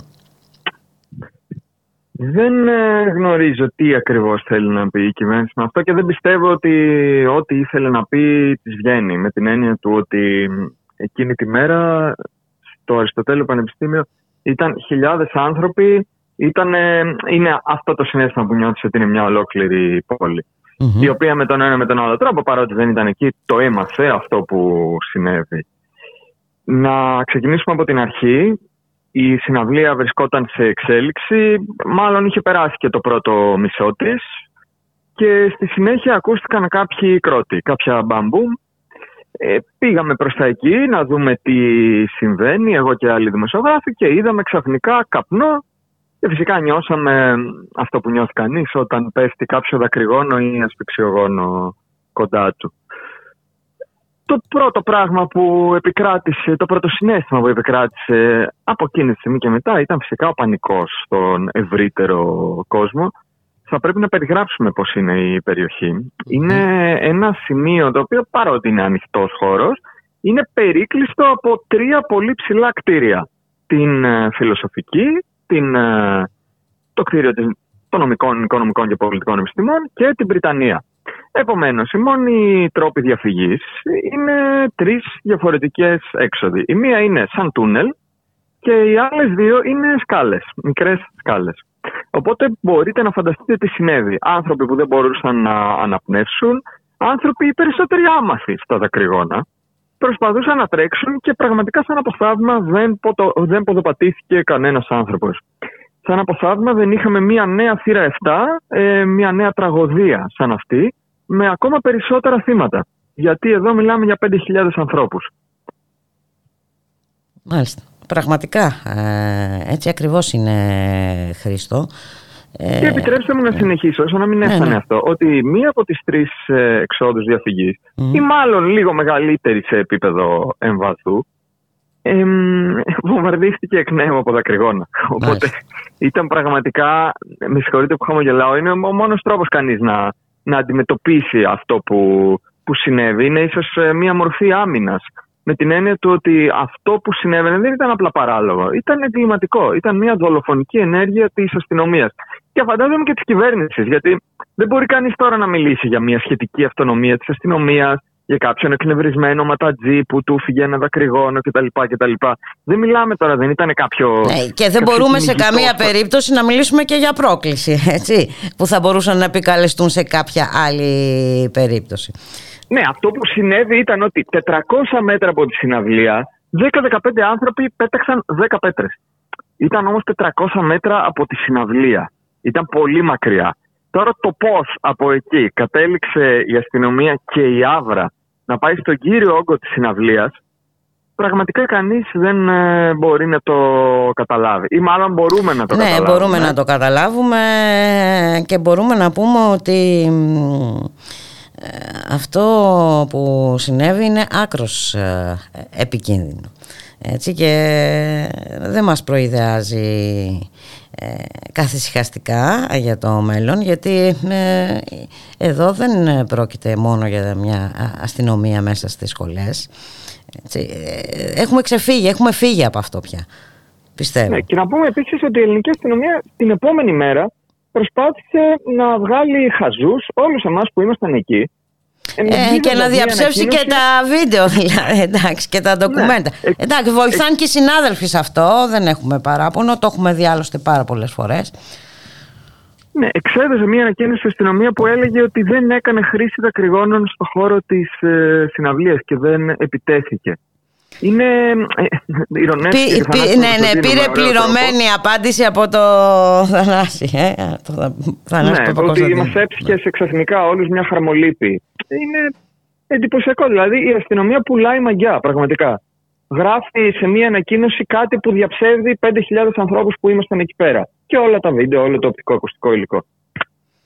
Δεν θα μιλήσω τώρα για τους δημοσιογράφους και για τις προσπάθειες που γίνονται να ξέρετε ότι σας ξέρουν, έτσι, για να φοβηθείτε και να μην πολύ καταγράφετε. Είναι και αυτό ναι, αυτή, μια αυτή πτυχή των γεγονότων. Ήταν ο Αλέξανδρος Λιτσαρδάκης. Αυτή τη φορά σε αυτόν επιτέθηκαν και στον Νίκο Οικονόμου και στον Βαγγέλη Γλατζή. Ήταν μόνο τρεις αυτή τη φορά οι άνθρωποι στους οποίους επιτέθηκε η ελληνική αστυνομία, οι οποίοι κάλυπταν τα γεγονότα.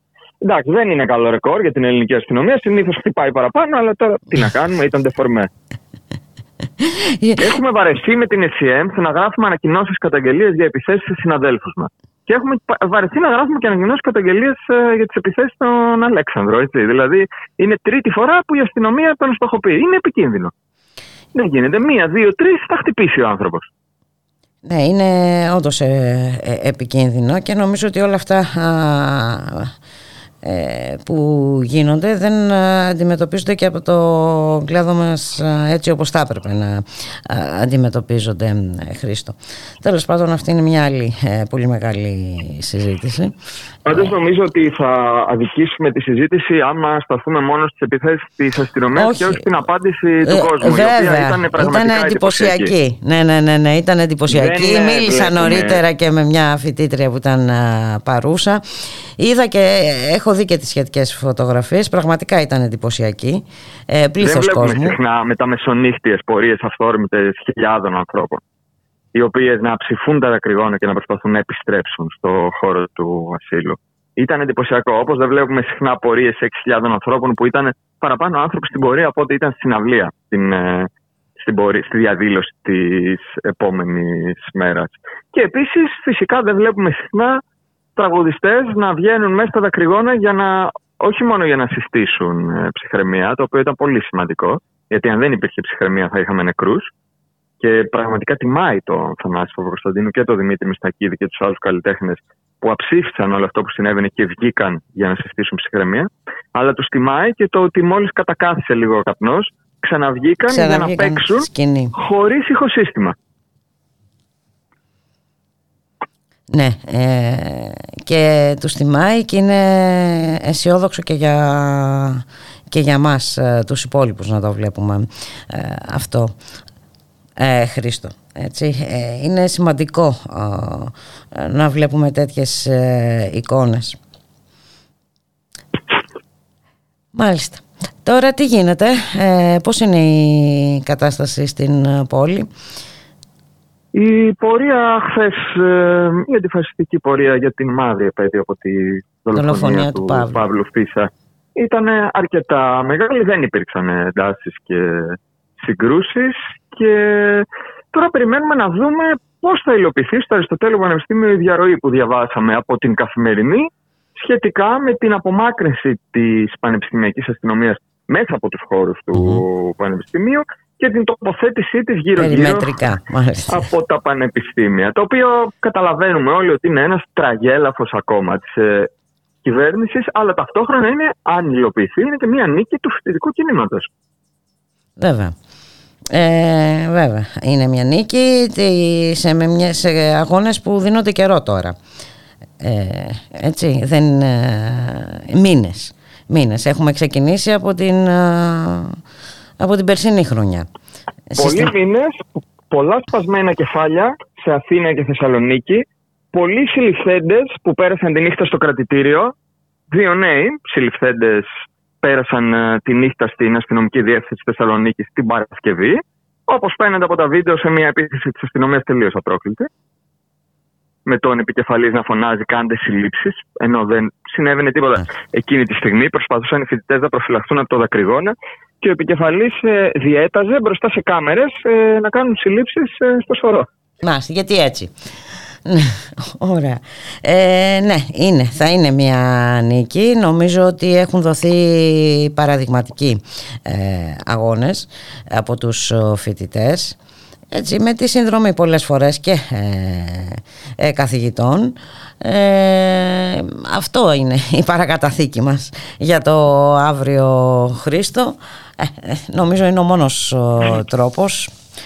Ο μόνος, και μας δείχνει πώς κερδίζονται οι αγώνες, με ποιο τρόπο πρέπει να γίνονται για να κερδίζονται. Έτσι, συλλογικά, ναι, οργανωμένα, πηγαίνοντας, συστηματικά.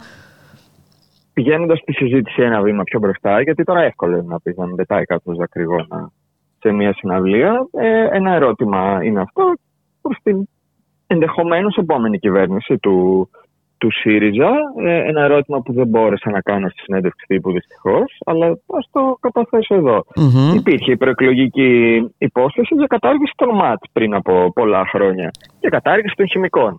Τώρα, μετά από αυτό που συνέβη, δεν έρχεται ξανά στο προσκήνιο ο ΣΥΡΙΖΑ, που είναι ένα κόμμα πιο δημοκρατικό από τη Νέα Δημοκρατία, και δεν το λέω αυτό ειρωνικά, θα καταργήσει τα ΜΑΤ και τα χημικά? Ναι, είναι μια πολύ καλή ερώτηση αυτή. Ε, πάντως εγώ θα περίμενα από την αξιωματική αντιπολίτευση ε, μετά τα γεγονότα της ε, Παρασκευής να έχει μια πιο ο, δυναμική ε, στάση σε σχέση με αυτά που έγιναν, εννοώ στην ε, Θεσσαλονίκη. Βεβαίως, αλλά άμα δεν μπορείς να πεις κάτι τόσο κομβικό όπως η κατάργηση, ίσως καλό είναι για σένα να μην σηκώνεις και το τόνο. Σωστό. Σωστή η παρατήρηση, την κρατάω. Να σε ευχαριστήσω πάρα πολύ, Χρήστο. Καλή σου συνέχεια. συνέχεια. Καλή συνέχεια, και θα τα ξαναπούμε. Αυτό το θεωρώ βέβαιο. Κάποια καλά. στιγμή θα τα ξαναπούμε. Να σε καλά, για χαρά. Ελπίζω με καλύτερη αφορμή. Μακάρι.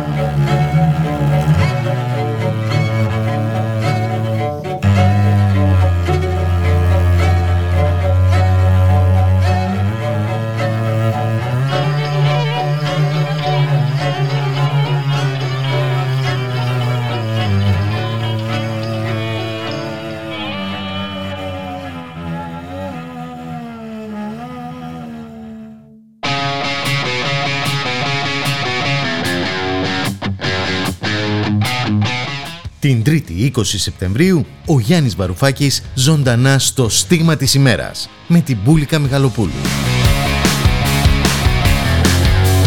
Συζητούν για όλες τις τελευταίες εξελίξεις στην Ελλάδα της Μητσοτάκης ΑΕ.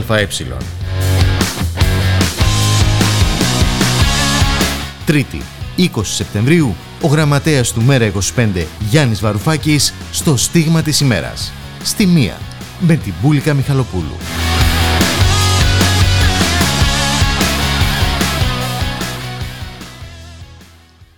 δύο και δεκαεννέα πρώτα λεπτά, στον ήχο Γιώργος Νομικός, στην παραγωγή Γιάννα Αθανασίου, Γιώργης Χρήστου. Αφιέρωσαμε πολύ μεγάλο μέρος στα γεγονότα της περασμένης Παρασκευής στην Θεσσαλονίκη και στην εγκληματική, δολοφονική, θα τη χαρακτηρίζαμε, επίθεση των ΜΑΤ σε μια γιορτή, σε μια συναυλία, με περιορισμένους, περιορισμένες τις εξόδους διαφυγής, σε μια συναυλία με συγκεντρωμένους περίπου πέντε χιλιάδες ανθρώπους, μεταξύ τους όχι μόνο φοιτητές φυσικά, και να συζητήσουμε αυτό αλλά και άλλα θέματα με τον Σαράντο Θεοδωρόπουλο, δικηγόρο από την Εναλλακτική Παρέμβαση Δικηγορική Ανατροπή του Δικηγορικού Συλλόγου της Αθήνας.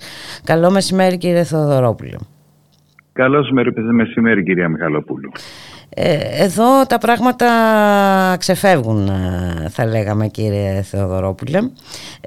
Εδώ η κυβέρνηση δεν χρειάστηκε ούτε καν το πρόσχημα της ανομίας στα πανεπιστήμια, γιατί δεν μπορούμε να μιλάμε για ανομία σε ένα συναυλιακό χώρο, σε μια γιορτή επί της ουσίας.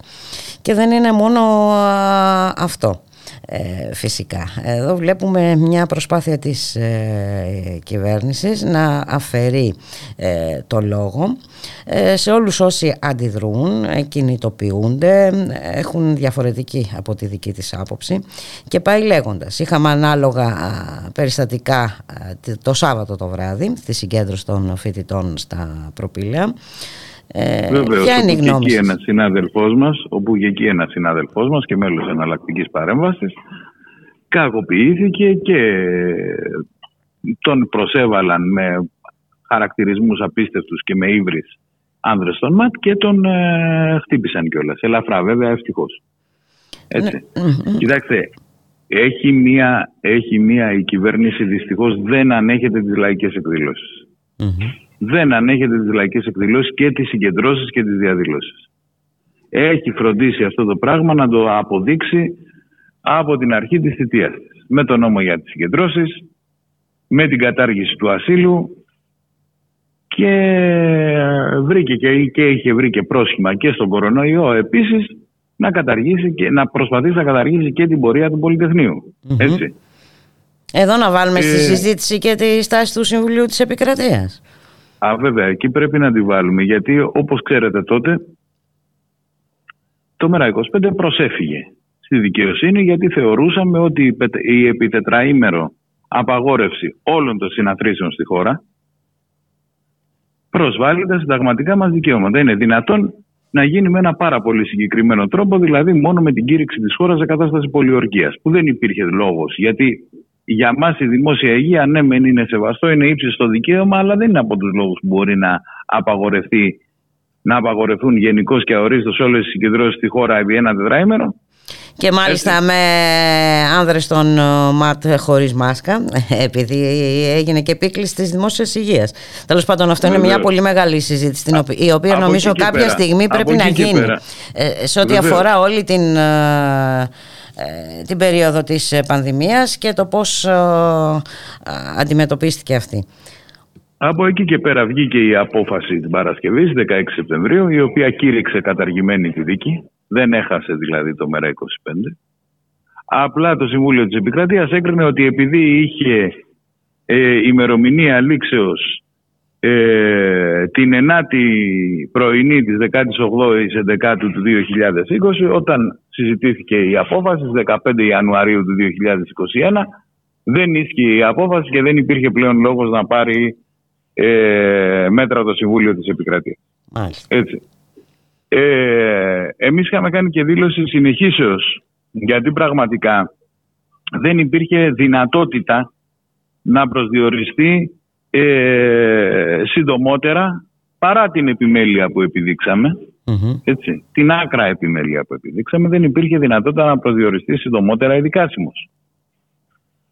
Ε, μία μόνο φορά έχει προσδιοριστεί σύντομα η δικάσιμος, όταν είχε γίνει αίτηση ακυρώσεως κατά του δημοψηφίσματος, όπου ο τότε πρόεδρος της, ε, το ο τότε ασκών χρέη προέδρου, αρχαιότερος αντιπρόεδρος Συμβουλίου της Επικρατείας, την προσδιορίσε τη δίκη μέσα σε μία εβδομάδα στο Συμβούλιο της Επικρατείας και βγήκε απόφαση την προηγουμένη ημέρα ε, πριν από το δημοψήφισμα απορριπτική. Εγώ είχα στηρίξει την άποψη ότι πραγματικά έπρεπε να γίνει το δημοψήφισμα. Εκεί πέρα είχαμε προσφύγει πάρα πολλοί δικηγόροι δημοκρατικοί υπέρ του κύρους της πράξεως της προκήρυξης του δημοψηφίσματος. Mm-hmm. Δεν έγινε εδώ αυτό, εν πάση περιπτώσει, το πράγμα. Είχαμε με προσωρινή διαταγή να απορρίπτεται χωρίς να μπαίνει, χωρίς να μπαίνει στην ουσία του ζητήματος, να απορρίπτεται το αίτημά μας. Ε, η Επιτροπή Αναστολών του Συμβουλίου της Επικρατείας επίσης, η οποία πάλι συνεδρίασε μετά τη δεκαοκτώ ε, Νοεμβρίου και αυτή ε, απέρριψε το αίτημα χωρίς να μπαίνει πάλι στην ουσία και φτάσαμε στο σημείο, παρά το ότι μετά εμείς τονίσαμε τα πρόστιμα τα οποία είχαν επιβληθεί στις έξι Δεκεμβρίου στην πορεία του Γρηγορόπουλου, την ανάλογη απαγόρευση που είχε επιβληθεί για την πορεία του Γρηγορόπουλου και τη δυνατότητα στο διηνεκές να απαγορεύονται με αυτό το εφεύρημα ε, οι πορείες και οι συγκεντρώσεις ε, σε όλη την επικράτεια. Το Συμβούλιο της Επικρατείας λοιπόν δεν θεώρησε επαρκείς τους λόγους. Έχει βέβαια, έχει βέβαια πάρα πολύ μεγάλο ενδιαφέρον ότι υπήρξε και μια ισχυρότατη μειοψηφία από συμβούλους της Επικρατείας. Mm-hmm. Έτσι. Από έναν αντιπρόεδρο, έξι συμβούλους και μια πάρεδρο. Μάλιστα. Οι οποίοι θεώρησαν ότι έπρεπε να έχει συνεχιστεί η δίκη για τους λόγους τους οποίους σας προανέφερα. Mm-hmm. Ότι δεν είχε μπει, δεν είχε κρυφθεί καθόλου το, το ζήτημα, άρα δεν, είχε, ε, δεν, είχαμε, δεν είχαμε τύχει... ακροάσεως, δεν mm-hmm. είχε αποφανθεί ένα δικαστήριο για την νομιμότητα και τη συνταγματικότητα των πράξεων αυτών.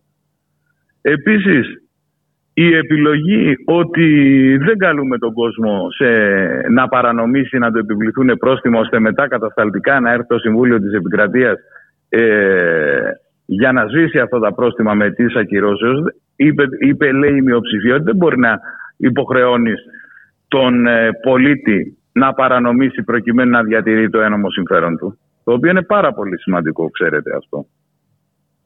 Ε, και επίσης λέει το Συμβούλιο της Επικρατείας ότι με αυτόν τον τρόπο ιδρύεται μία νέα κατηγορία μη ελέγξιμων πράξεων λόγω mm-hmm. του χρονικού περιορισμού ε, ισχύως τους, κάτι το οποίο δεν είναι ανεκτό από το Σύνταγμά μας. Μάλιστα. Αυτά λέει η μειοψηφία.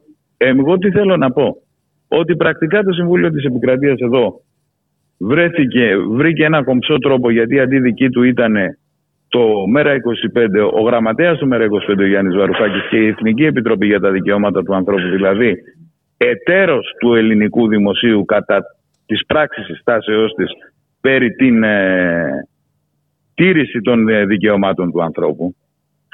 Ένας πολύ σημαντικός θεσμός, η Εθνική Επιτροπή Δικαιωμάτων του Ανθρώπου. Ε, και βρήκε ένα εύσχημο τρόπο να Πέταξε αρνηθεί την μπάλα στην εξέδρα. Βρήκε ένα εύσχημο τρόπο να αρνηθεί δίκηση, να αρνηθεί, να, να αποφανθεί, να αποφανθεί. Επί του παραπώνου. Μάλιστα. Έτσι. Και το χειρότερο αυτό όμως τι είναι, ότι με αυτόν τον τρόπο λοιπόν, το είδα και θα σας πω και παραδείγματα που έχουμε δει. Υπάρχει μια νοοτροπία μεταδημοκρατίας, δηλαδή υποτίθεται ότι όλες οι, πρά... όλες οι πράξεις της εκτελεστικής εξουσίας είναι κάπου ελέγξιμες. Γι' αυτό υπάρχει mm-hmm. το Συμβούλιο της Επικρατείας, γι' αυτό υπάρχει η διοικητική δικαιοσύνη. Mm-hmm. Ναι, αλλά φτάνουμε εδώ λοιπόν με διάφορα προσχήματα, επειδή όταν είχες ένομο συμφέρον δεν μπορούσα εγώ, να, χωρίς να φταίς εσύ, να δω το θέμα σου λόγω του χρόνου, λόγω των χρόνων που απαιτεί η δικονομική μας τάξη. Όταν δεν το είδα τελικά, δεν είχες πλέον ένομο συμφέρον, διότι είχε τελειώσει η, δι, η διάρκειά τους. Ναι, έτσι. Ναι. Αυτό είναι απίστευτο. Αυτό λέγεται, είναι αυτό που λέμε μεταδημοκρατία. Αυτό το πράγμα είναι παρόμοιο με εκείνο το οποίο γινόταν στην υπόθεση του Δημήτρη Κουφοντίνα, όπου έλεγα να σπάει στα δικαστήρια να βρει το δίκιο του άπεργος πείνας. Και τελικά όλα τα δικαστήρια, το ένα μετά το άλλο, αποφαίνονταν ότι κανένα δεν ήταν αρμόδιο. Χωρίς να παραπέμπεται ε, σε αρμόδιο δικαστήριο η υπόθεση. Αυτά είναι πολύ ανησυχητικά φαινόμενα. Πολύ ανησυχητικά φαινόμενα, όπως είναι πολύ ανησυχητικά φαινόμενα και επιθέσεις, ε, ή, επιθέσεις. εναντίον ε, δικηγόρων ή απαγορεύσεις ε, σε δικηγόρους. Έτσι. Κοιτάξτε.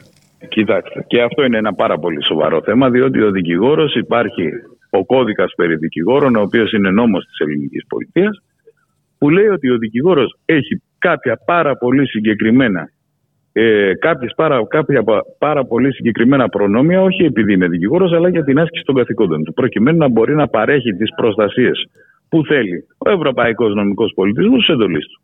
Έτσι.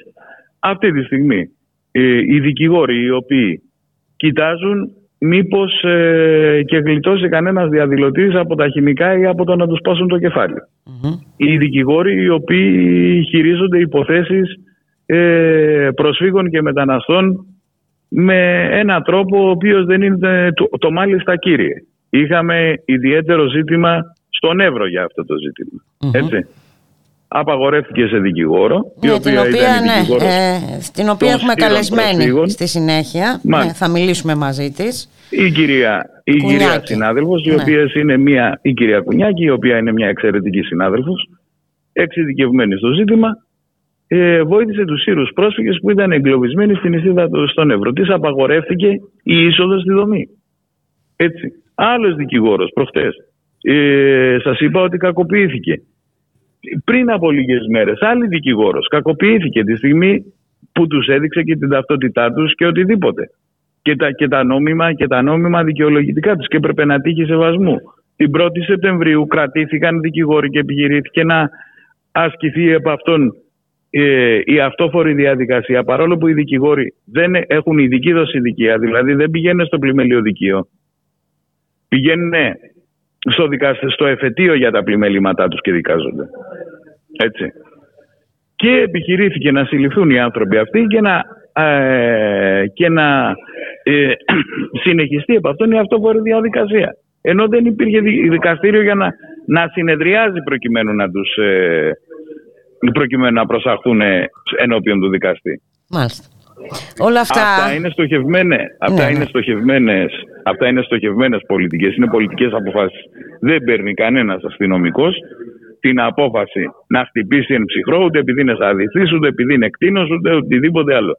Άλλο το αν με την υπερβολική χρήση βίας αποκτηνώνονται στη συνέχεια. Αυτό είναι άλλο τάξη ζήτημα. Αλλά τώρα μια επίθεση, εγκληματική επίθεση σε μια τάξη... συναυλία... Ε, δεν νομίζω ότι Κοιτάξτε. μπορεί να αποδοθεί τώρα. Ε, ναι, και είναι και, είναι και τελείως σκανδαλώδες στη συγκεκριμένη περίπτωση ότι βγαίνει η ίδια η διεύθυνση, η αστυνομική διεύθυνση Θεσσαλονίκης και λέει ψέματα στον κόσμο με τα δελτία τύπου που εκδίδει. Λέει ψέματα και βέβαια υπάρχουν τα ντοκουμέντα και τα βίντεο που την δια, διαψεύδουν. Βεβαίως. Χτες δηλαδή σε κάποια στιγμή μετά την πορεία του Παύλου Φύσσα που, έ, που έγινε χρήση χημικών στην Νίκαια. Γιατί έγινε χρήση χημικών στην Νίκαια? Γιατί πριν από την... Γιατί πριν, γιατί πριν από την πορεία έπρεπε να είναι σε Κλειώ αστυνομικό ο, ο σταθμός του μετρό της Νίκαιας? Γιατί έπρεπε να περιμένουν μπροστά, από, από, να περνάνε κάνοντας και παραβάσεις της οδικής κυκλοφορίας, πηγαίνοντας στο αντίθετο ρεύμα και επάνω σε πεζοδρόμια οι άνδρες της ομάδας δράσης εποχούμενοι, έτσι, ε, για να τρομοκρατούν τα παιδιά που θέλαν να πάρουν απλά το λεωφορείο για να, πά, για να πάνε στο Κερατσίνι να παρασταθούν στην, στην πορεία. Ε, Αυτά λοιπόν είναι πολιτικές επιλογές. Ναι, ε, πολιτικές επιλογές, αλλά πάρα πολύ επικίνδυνες. Και φυσικά είναι επικίνδυνες, διότι σε κάποια στιγμή όταν ο, ο οποιοσδήποτε έχει το ελεύθερο να κάνει τα πάντα, σε κάποια στιγμή εγώ το απέφχομαι. Έτσι, εγώ το απέφχομαι, εγώ δεν θέλω να βλέπω μάρτυρες, δεν θέλω να βλέπω τραυματισμένο κόσμο, δεν θέλω να βλέπω νεκρούς, δεν θέλω να βλέπω τέτοια πράγματα. Αυτά είναι απαράδεκτα ζητήματα. Φοβάμαι πάρα πολύ ότι θα, δεν θα έχουμε καλή κατάληξη στο τέλος. Είναι πάρα πολύ επικίνδυνο αυτό που γίνεται και είναι πάρα πολύ ε, ανόητο να ελπίζουμε στην εύνοια της τύχης, γιατί ένας άνθρωπος δεν θα πάθει σοβαρή βλάβη της υγείας του ή δεν θα χάσει τη ζωή του. Ε, Τι άλλο να πω. Ε, γι' αυτό θα πρέπει να πάρουμε τα μέτρα μας. Θα πρέπει να πάρουμε Θεοδωρή. τα μέτρα μας, να επαγρυπνούμε, να κοιτάζουμε όσο μπορούμε να ελέγχουμε αυτές τις πράξεις.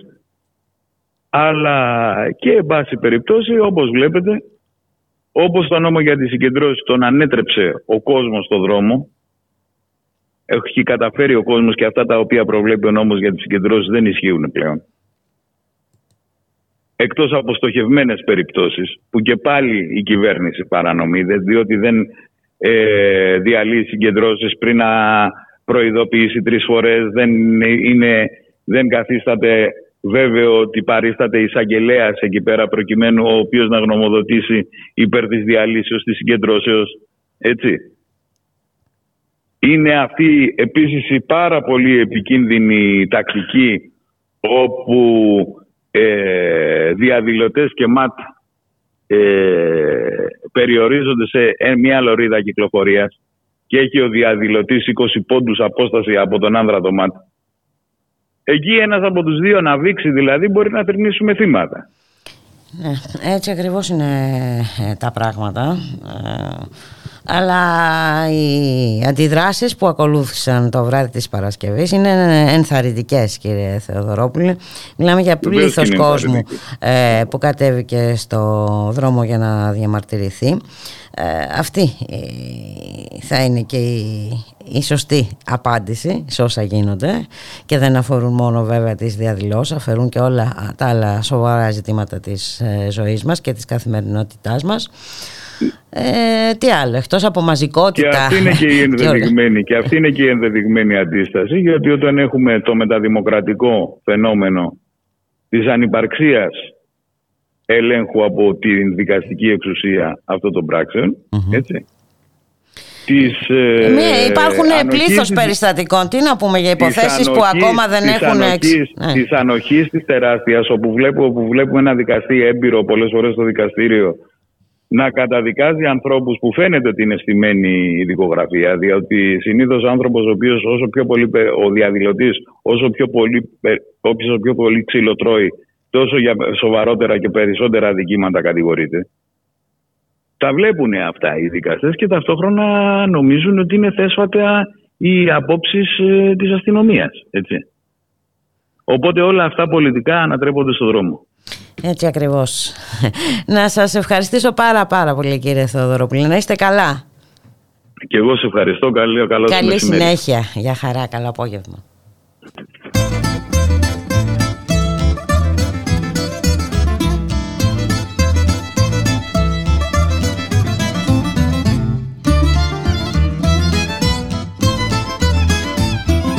Διότι δεν συνεμορφώθην προς τας υποδείξεις, διότι δεν συνεμορφώθην προς τας υποδείξεις.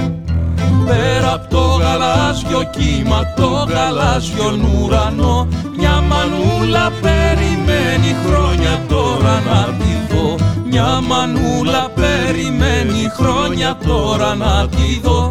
Πέρα απ' το γαλάζιο κύμα, το γαλάζιον ουρανό.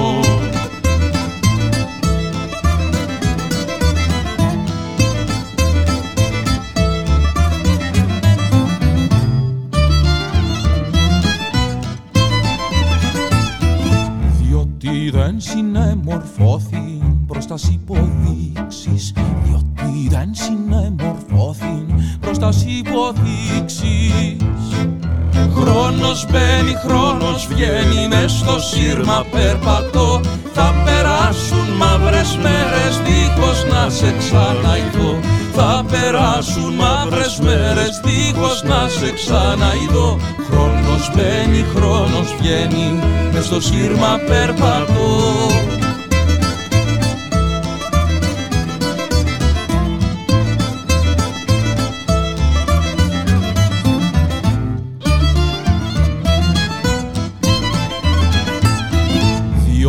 Δεν συνεμορφώθην προς τας υποδείξεις, διότι δεν συνεμορφώθην προς τας υποδείξεις.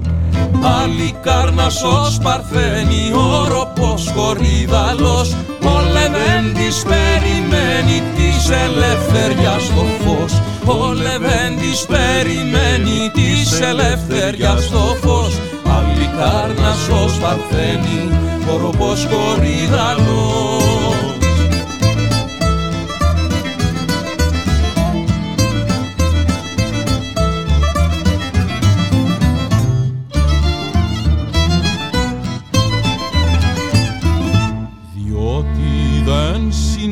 Μορφώθην προς τας υποδείξεις, διότι δεν συνεμορφώθην προς τας υποδείξεις. Η Βουλή στο μικροσκόπιο.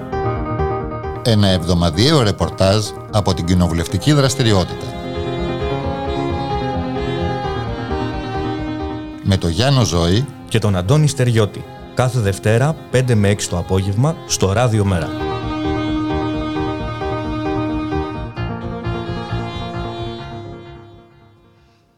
δύο και σαράντα πρώτα λεπτά. Στον ήχο ο Γιώργος Νομικός, στην παραγωγή Γιάννα Αθανασίου, Γιώργης Χρήστου, στο μικρόφωνο η Μπουλίκα Μιχαλοπούλου.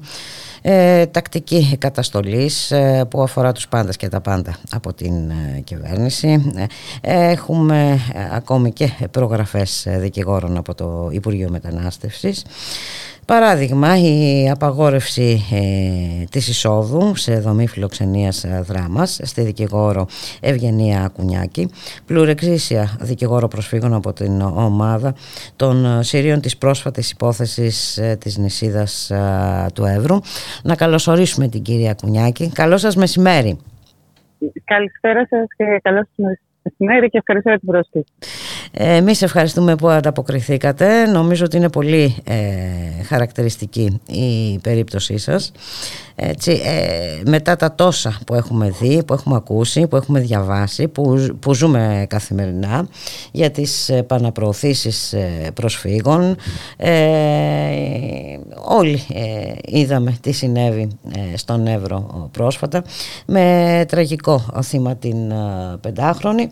Τώρα έχουμε ακόμη και ε, απαγόρευση επαφής δικηγόρων ε, με πρόσφυγες. Έτσι. Ναι, ναι. Και η αλήθεια είναι και ενδιαφέρον γιατί δεν υπάρχει και επίσημη αιτιολογία. Γιατί η επίσημη αιτιολογία ήταν εκτός νόμου, με την έννοια ότι δεν είχα εξουσιοδότηση, που του νόμου αρχική προφορική εξουσιοδότηση, αλλά και δεν είχα εξουσιοδότηση. Από τις ίδιες και πάλι ήταν ότι η οδηγία του υπήρχε ότι ναι, δεν θα πείτε εσείς μέσα στη δομή. Μάλιστα, έτσι, χωρίς αιτιολογία. Απλώς ε, δεν θα μπείτε. Ναι, ναι. Επίσημη αιτιολογία για ποιο λόγο δεν θα μπω, πέρα τα προσχηματικό γνώμη σχετικά με τις εξουσιοδοτήσεις, τα οποία καλύψαμε και μετά. Mm. Δεν υπήρχε, δεν υπήρχε λόγος. Στήκα τέσσερις παρά ε, την ε, Παρασκευή που μας έρθει στις μέρες, ε, τέσσερις παρά που σε δύο ώρες θα πρέπει να φύγω. Μάλιστα. Και όλο, ναι, ναι, ναι. Ε... Προκειμένου να τους δω. Την πρώτη μέρα κατάφερα με πιέσεις από το δικηγορικό σύλλογο να πάρω και εξουσιοδοτήσεις mm-hmm. στην πύλη. Που κανονικά μου λέγανε ότι αυτό θα πάτε να... Θα φύγουν χωρίς χρήματα, είναι περισσότερα οι άνθρωποι, να φύγουν και χωρίς συγκοινωνίες από εκεί. Να πάτε σε μια ώρα μακριά απόσταση, δύο ώρες δευτερεύουσα με τα πόδια, για να πάνε στην ΑΚΕ που έτσι και αλλιώς οι συζητητές του ΑΚΕ δεν έχει τόσο σημασία τώρα αυτό το συζητητή μας, δεν είναι και, ε, δεν έχουν και αξία πια νομική. Και τι γίνεται τώρα, κυρία Κουνιάκη, και προφανώς αυτό είναι προάγγελος και για ανάλογες υποθέσεις, έτσι. Σε ό,τι αφορά ε, δικηγόρους που υπερασπίζονται τα δικαιώματα των προσφύγων. Και ποια θα είναι η συνέχεια. Πώς θα έρθετε εντάξει, εσείς σε επαφή. Νομίζω, ναι. ε, εντάξει, δεν νομίζω ότι θα είναι πολύ εύκολο το εξής. Να εμποδίσουν την είσοδο, δεδομένου ότι έχουμε και. Δηλαδή, νομίζω ότι θα έχει φύγει οποιαδήποτε ε, νομιμότητα και εκδοχή. Όλα έχουμε, μπορούμε να τα δούμε αυτή τη στιγμή. Δεν, έχω, δεν θα εκπλαγώ με τίποτα πια. Ε, κοιτάξτε να δείτε. Τώρα, για να μιλήσουμε όμως επί της ουσίας αυτής της υπόθεσης, για μένα αυτό είναι το πιο σημαντικό. Ε, ότι αυτή η υπόθεση είναι από τα γεγονότα του Ιουλίου. Ε, και το τι σήμαινε, δηλαδή, είπα να τα προωθήσεις. Γιατί μπορεί να ακούγεται από τα κυβερνητικά κίνη μόνο οι, οι τουρκικές ε, προωθήσεις προς την ελληνική πλευρά που ισχύουν mm-hmm. ε, για τις βίας, αλλά άλλο τόσο υπάρχουν και επαναπροωθήσεις, που αυτό είναι και το, ε, το παράνομο και το παραβιάζει στην αρχή της μια επαναπροώθηση από την ελληνική πλευρά προς τις τουρκικές εξίσου βίας μέσα από το ελληνικό έδαφος. Ε, και για να είμαστε ειλικρινείς, εγώ προσωπικά τόσο αναλυτικές ε, περιγραφές. Ε, των, ε, της επαναπρόσης δεν έχω ξαναδεί. Επίσης, θέλω να σημειώσω και αυτό, δηλαδή μπορώ να το καταθέσω, ότι στις είκοσι πέντε Εβδόμου, όπου ισχυριζόντουσαν οι ελληνικές αρχές ότι δεν μπορούσαν να τους βρουν, ε, έχουμε ε, ακριβές ε, στοιχεία από μετατάτα, ακριβείς ε, ε, που μπορείς να πεις τον ακριβό ε, τόπο και χρόνο λήψης φωτογραφίες. Έχουμε ηχητικά που φαίνονται γιατί φωνάζαν οι άνθρωποι βοήθεια με δική μας πρόσκληση. Ε, να φωνάξουν βοήθεια γιατί έλεγαν ότι δεν τους βρίσκουμε. Και μετά από όλη αυτή την κινητοποίηση, γιατί κινητοποιηθήκαν και διάφορες διεθνείς οργανώσεις όπως η Διεθνής Αμνηστία και άλλοι, ε, το ίδιο βράδυ επαναπροωθηθήκαν. Που αυτό, τουλάχιστον από την εμπειρία που έχω εγώ ως νομική σύμβουλος και δικηγόρος, στην οργάνωση του προηγούμενου διάστημα, την οποία έχω παρατηθεί από την εικοστή ενάτη Οκτωβρίου, το border monitoring είναι μια.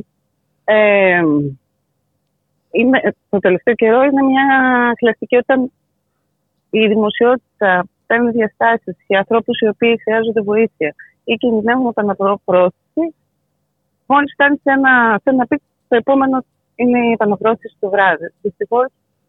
Και εγώ εκείνη τη μέρα τη φοβόμουν την επαναπρόθεση και όντως έγινε. Και γι' αυτό κλονίστηκε για ένα διάστημα και εσείς με τον δικηγόρο. Εγώ λέω με την έννοια του ότι θεωρούσαν ότι ήμουν υπεύθυνη για την επαναπρόθεση και επειδή τους είπα να φωνάξουν και όλα τα υπόλοιπα. Και είναι πράγμα το οποίο μπορείς να το δεις και από όταν συναντηθήκαμε, πως ο καθένας με ένα πολύ διαφορετικό τρόπο έφερε αυτή την, την, το φόβο ότι είχαμε σχέση με αυτό το κομμάτι της επαναπρόθεσης. Ε, από την άλλη, γιατί τώρα για αυτά, για αυτά μιλάμε, δηλαδή mm-hmm. ε, τι άλλες θα σας πω γενικά, δεν θέλω να το πω αυτό, αυτή η δουλειά που γινόταν όλο το προηγούμενο διάστημα, γιατί έχουμε καταγράψει και καταγγείλει επαναπροωθήσεις και τον Μάιο και τον Ιούνιο. Mm-hmm. Ε, και στη μία εξ αυτών ε, μας πήραν τηλέφωνο τη στιγμή που είδαν απέναντι βάτσες να πλησιάζουν και να έρχονται. Για να τους ε, και να τους περιγράψουν και μια εικόνα πάρα πολύ σοκαριστική. Συνήθως έτσι πως μπορεί να ήταν ε, οι Εβραίοι περιμένοντας. Δηλαδή είναι πάρα πολύ άσχημα, δεν θέλω να το συγκρίνω. Αλλά ήταν πάρα πολύ άσχημα να ακούς ε, και να σου λένε χαμηλά τους πλησιάζουν κάποιοι, με χαμηλά τα φώτα, χαμηλές. Ε, χωρίς μηχανές και πλησιάζουν και μετά να ακούς ε, τέλεφων, τέλεφων, δώσε μας τα τηλέφωνα και βέβαια να εξαφανίζονται οι άνθρωποι να βρίσκονται στην Τουρκία. Γιατί η Τουρκία μπορείς να βρεθεί και στη Συρία, γιατί πραγματικά ούτε η Τουρκία, κυρίως η Τουρκία, δεν είναι ασφαλής χώρα ε, για τους Σύριους πρόσφυγες. Και αυτό θα πρέπει να είναι μια συζήτηση που πρέπει να κάνουμε συνολικά και στην Ευρώπη. Ε, Οπότε, ε, εγώ νομίζω ότι όλη αυτή η δουλειά ε, έφτασε στο σημείο αυτή τη στιγμή να πιεστεί. Δηλαδή, όπως πιέζεται πίεση, σε αυτό το διάστημα πάνω, που να πιεστεί οι απειλητοί ε, πρόσφυγες να αλλάξουν τις καταθέσεις. Μάλιστα. Ε, νομίζω ότι και η δήλωση. Τέσσερα, η δήλωση είναι μια δήλωση του. Human Rights τριακόσια εξήντα, τέλος πάντων, του ιδρυτή, νομίζω ότι όλοι μπορούμε να βγάλουμε συμπεράσματα. Ναι, επειδή μιλήσατε Εγώ... για παραίτηση, μας είπατε ότι παραιτηθήκατε το προηγούμενο διάστημα. Είχαμε όμως και μια άλλη παραίτηση της κυρίας Ελένη Τάκου από τη θέση της αναπληρώτριας διευθύντριας της Human Rights. Έτσι, ε, εκφράζει την αντίθεσή της με τη δήλωση του ιδρυτή της οργάνωσης. Έτσι. Ναι, ναι. Μάλιστα. Ήταν ναι. οι λόγοι που Αυτό οδήγησαν είναι... εσάς ε, ε, στην παραίτηση. Οι λόγοι είναι σε αρχή, να είμαστε ειλικρινείς. Ε, Εντάξει, δεν θέλω να πω σε, να επιστρέψω σε πάρα πολλές λεπτομέρειες, αλλά προφανώς κατάλαβα ότι υπάρχει μια πίεση προς, από το Υπουργείο για να σας πω την αλήθεια. Και, οπότε δεν θα ήθελα να, να επιστρέψω σε πάρα πολλά και θα μπορούσα να πιστεύω μερικά πράγματα αυτή τη στιγμή. Εν πάση περιπτώσει, από ό,τι μπορώ να καταλάβω εγώ, αλλά προφανώς το θέση... Υπουργείο Μετανάστευσης ασκεί ε, πιέσεις, συγκεκριμένες ε, ναι, ναι, πιέσεις. Ναι. Έτσι, σε, ε, σε σχέση πάντα με το ζήτημα των ε, επαναπροωθήσεων, φυσικά. Ναι, το, ε, η ιστορία είναι η επαναπροωθήση από πίσω. Αυτό είναι. Όποιος καταγγέλει, η, η, στοχοποίηση, η προσωπική στοχοποίηση του δημοσιογράφου Γιώργου Χρήστου είναι λόγω ακριβώς της θέσης του και το, το τι έχει αναδείξει και στην συγκεκριμένη υπόθεση και σε προηγούμενες υποθέσεις, αλλά και κυρίως όλη η ιστορία με την καταγγελία και, ε, και τους Frontex και ε, γενικότερα. Και υπάρχει μια, ε, όλο αυτό το περίοδο είναι μια δολοφονία χαρακτήρων. Ε, και εντάξει, δεν έχω κάτι, η αλήθεια είναι να φοβόμαστε. Οπότε, ό,τι απειλές κάνει αυτή τη στιγμή, δηλαδή, απειλές. Ο τρόπος με τον οποίο ο κύριος Μεράκης μιλάει είναι ε, συνεχώς θα πάει στην εισαγγελία του Ριοπιάγου, θα κάνει, θα κάνει. Ας κάνει ό,τι νόμιμο μπορεί, ας προσπαθήσει να το κάνει, αλλά όλα αυτά για μένα είναι εκφοβισμοί. Εκφοβισμοί δικηγόρων, τεραστιστών, μη κυβερνητικών οργανώσεων, προσφύγων. Δημοσιογράφων. Δεν έχουμε καθόλου δημοσιογράφων. Είναι σε ένα ευρύτερο επίπεδο του. Επίσης, τα δημοκρατικά δικαιώματα. Πάντα, πάρα πολλά πράγματα τα οποία γίνονται στους πρόσφυγες είναι η αρχή, γιατί είναι και πιο αδύναμος τρίτου, mm-hmm. για να μετατεθεί αυτό σε ένα ευρύτερο κομμάτι της κοινωνίας. Οπότε, ε, να έχουμε λίγο όλοι μας το νου μας για πράγματα τα οποία σχεδιάζονται και έτσι. Ε, νομίζω ότι όλα αυτά συνδέονται ε, όπως συνδέεται η υπόθεση αυτή ε, στον Εύρο ε, και η υπόθεση της επαναπροώθησης και με τις επιθέσεις της αστυνομίας στα πανεπιστήμια και με την εγκληματική πραγματικά επίθεση το βράδυ της ε, Παρασκευής ναι, σε μια ναι, ναι. συναυλία έτσι στην ε, Θεσσαλονίκη. Ναι, είναι αυτό που είπατε, είναι εκφοβισμός. Είναι... Ναι, και όσο βλέπαμε το προηγούμενο διάστημα ε, την αυθαιρεσία από τις αστυνομικές αρχές, μπορούσαμε να συλλάβουμε οτιδήποτε, εκτός και της ενδοχώρας. mm-hmm. και να τον οδηγήσουμε με οργανωμένο τρόπο στον Εύρο και να το περάσουμε πέντε.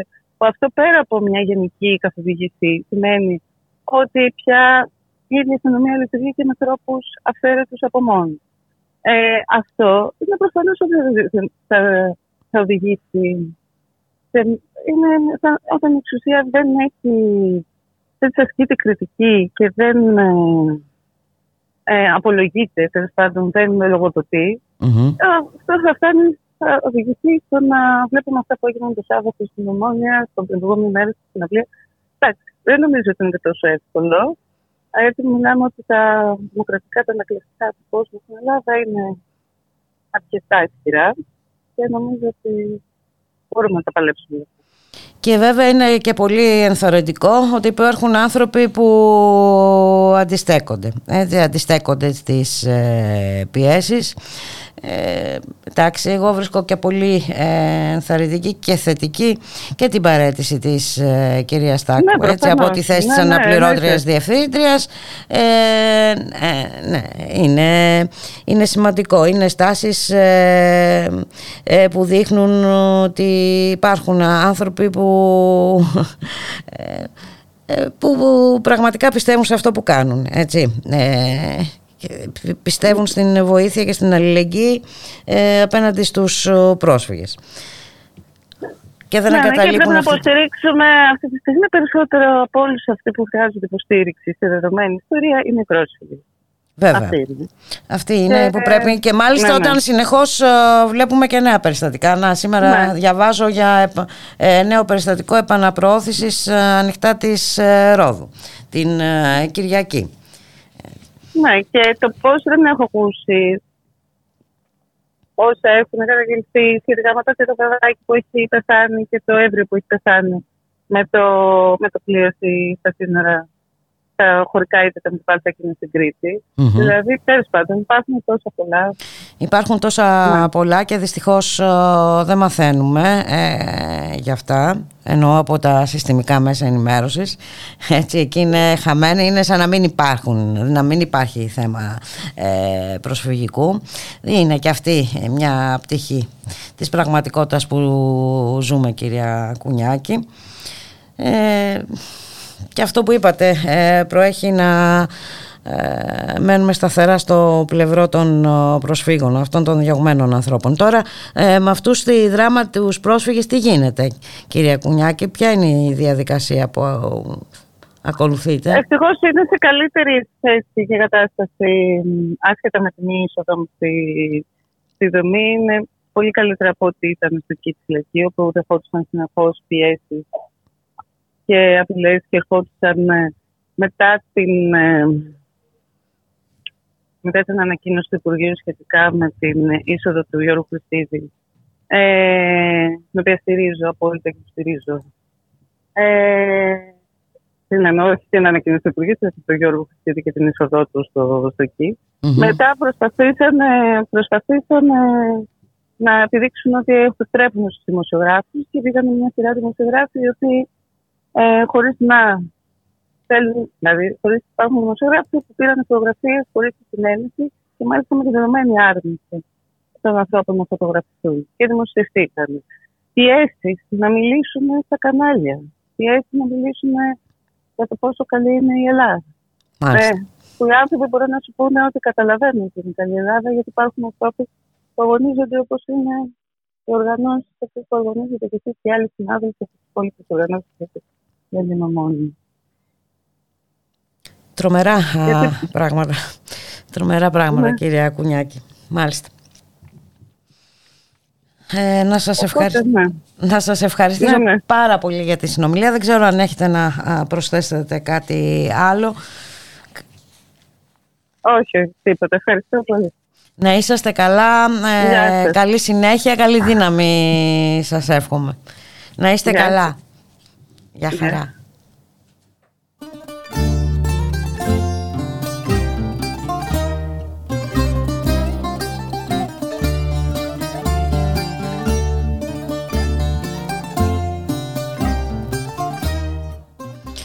Και εδώ ήρθε η ώρα να σας αποχαιρετήσουμε, να σας ευχηθούμε να είστε όλες και όλοι καλά. Καλώς εχόντων των πραγμάτων. Θα τα ξαναπούμε αύριο στη μία το μεσημέρι. Ε, αύριο στη μία και θα είναι εδώ στο στούντιο κοντά μας ο γραμματέας του ΜέΡΑ είκοσι πέντε, ο Γιάννης Βαρουφάκης. Για χαρά, ακολουθεί το βέτο. Κόψε το χέρι και φορτωμένη γέρνησο στη γη. Μα πιο πολύ στην τσέπη σου βαραίνει ένα εισιτήριο χωρίς επιστροφή. Μα πιο πολύ στην τσέπη σου βαραίνει ένα εισιτήριο χωρίς επιστροφή. Φουρτουνιασμένο πέλαγο και μη στρίπια καράβια κι ως μοναξιά ο θάνατος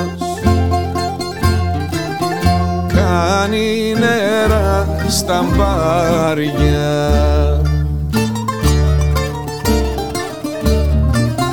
Κι ως μοναξιά ο θάνατος κάνει νερά στα μπάρια.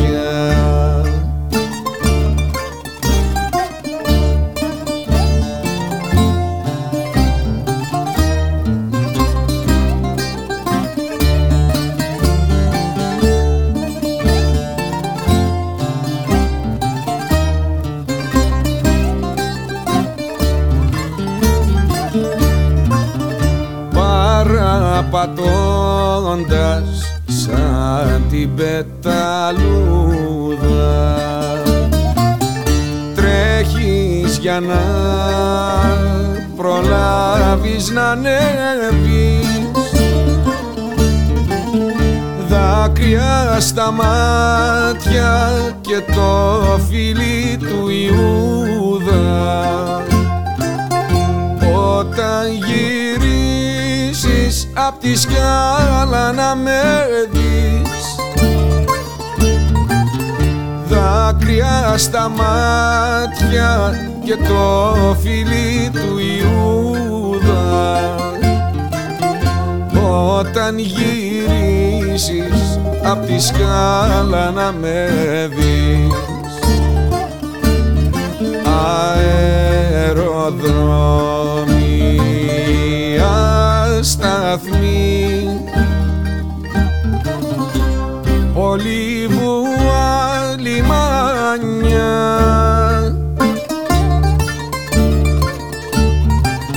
ξέρα χωρίς γλυκό νερό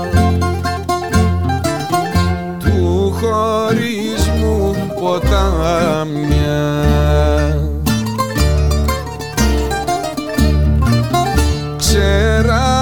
Χωρίς γλυκό νερό του χωρισμού ποτάμια.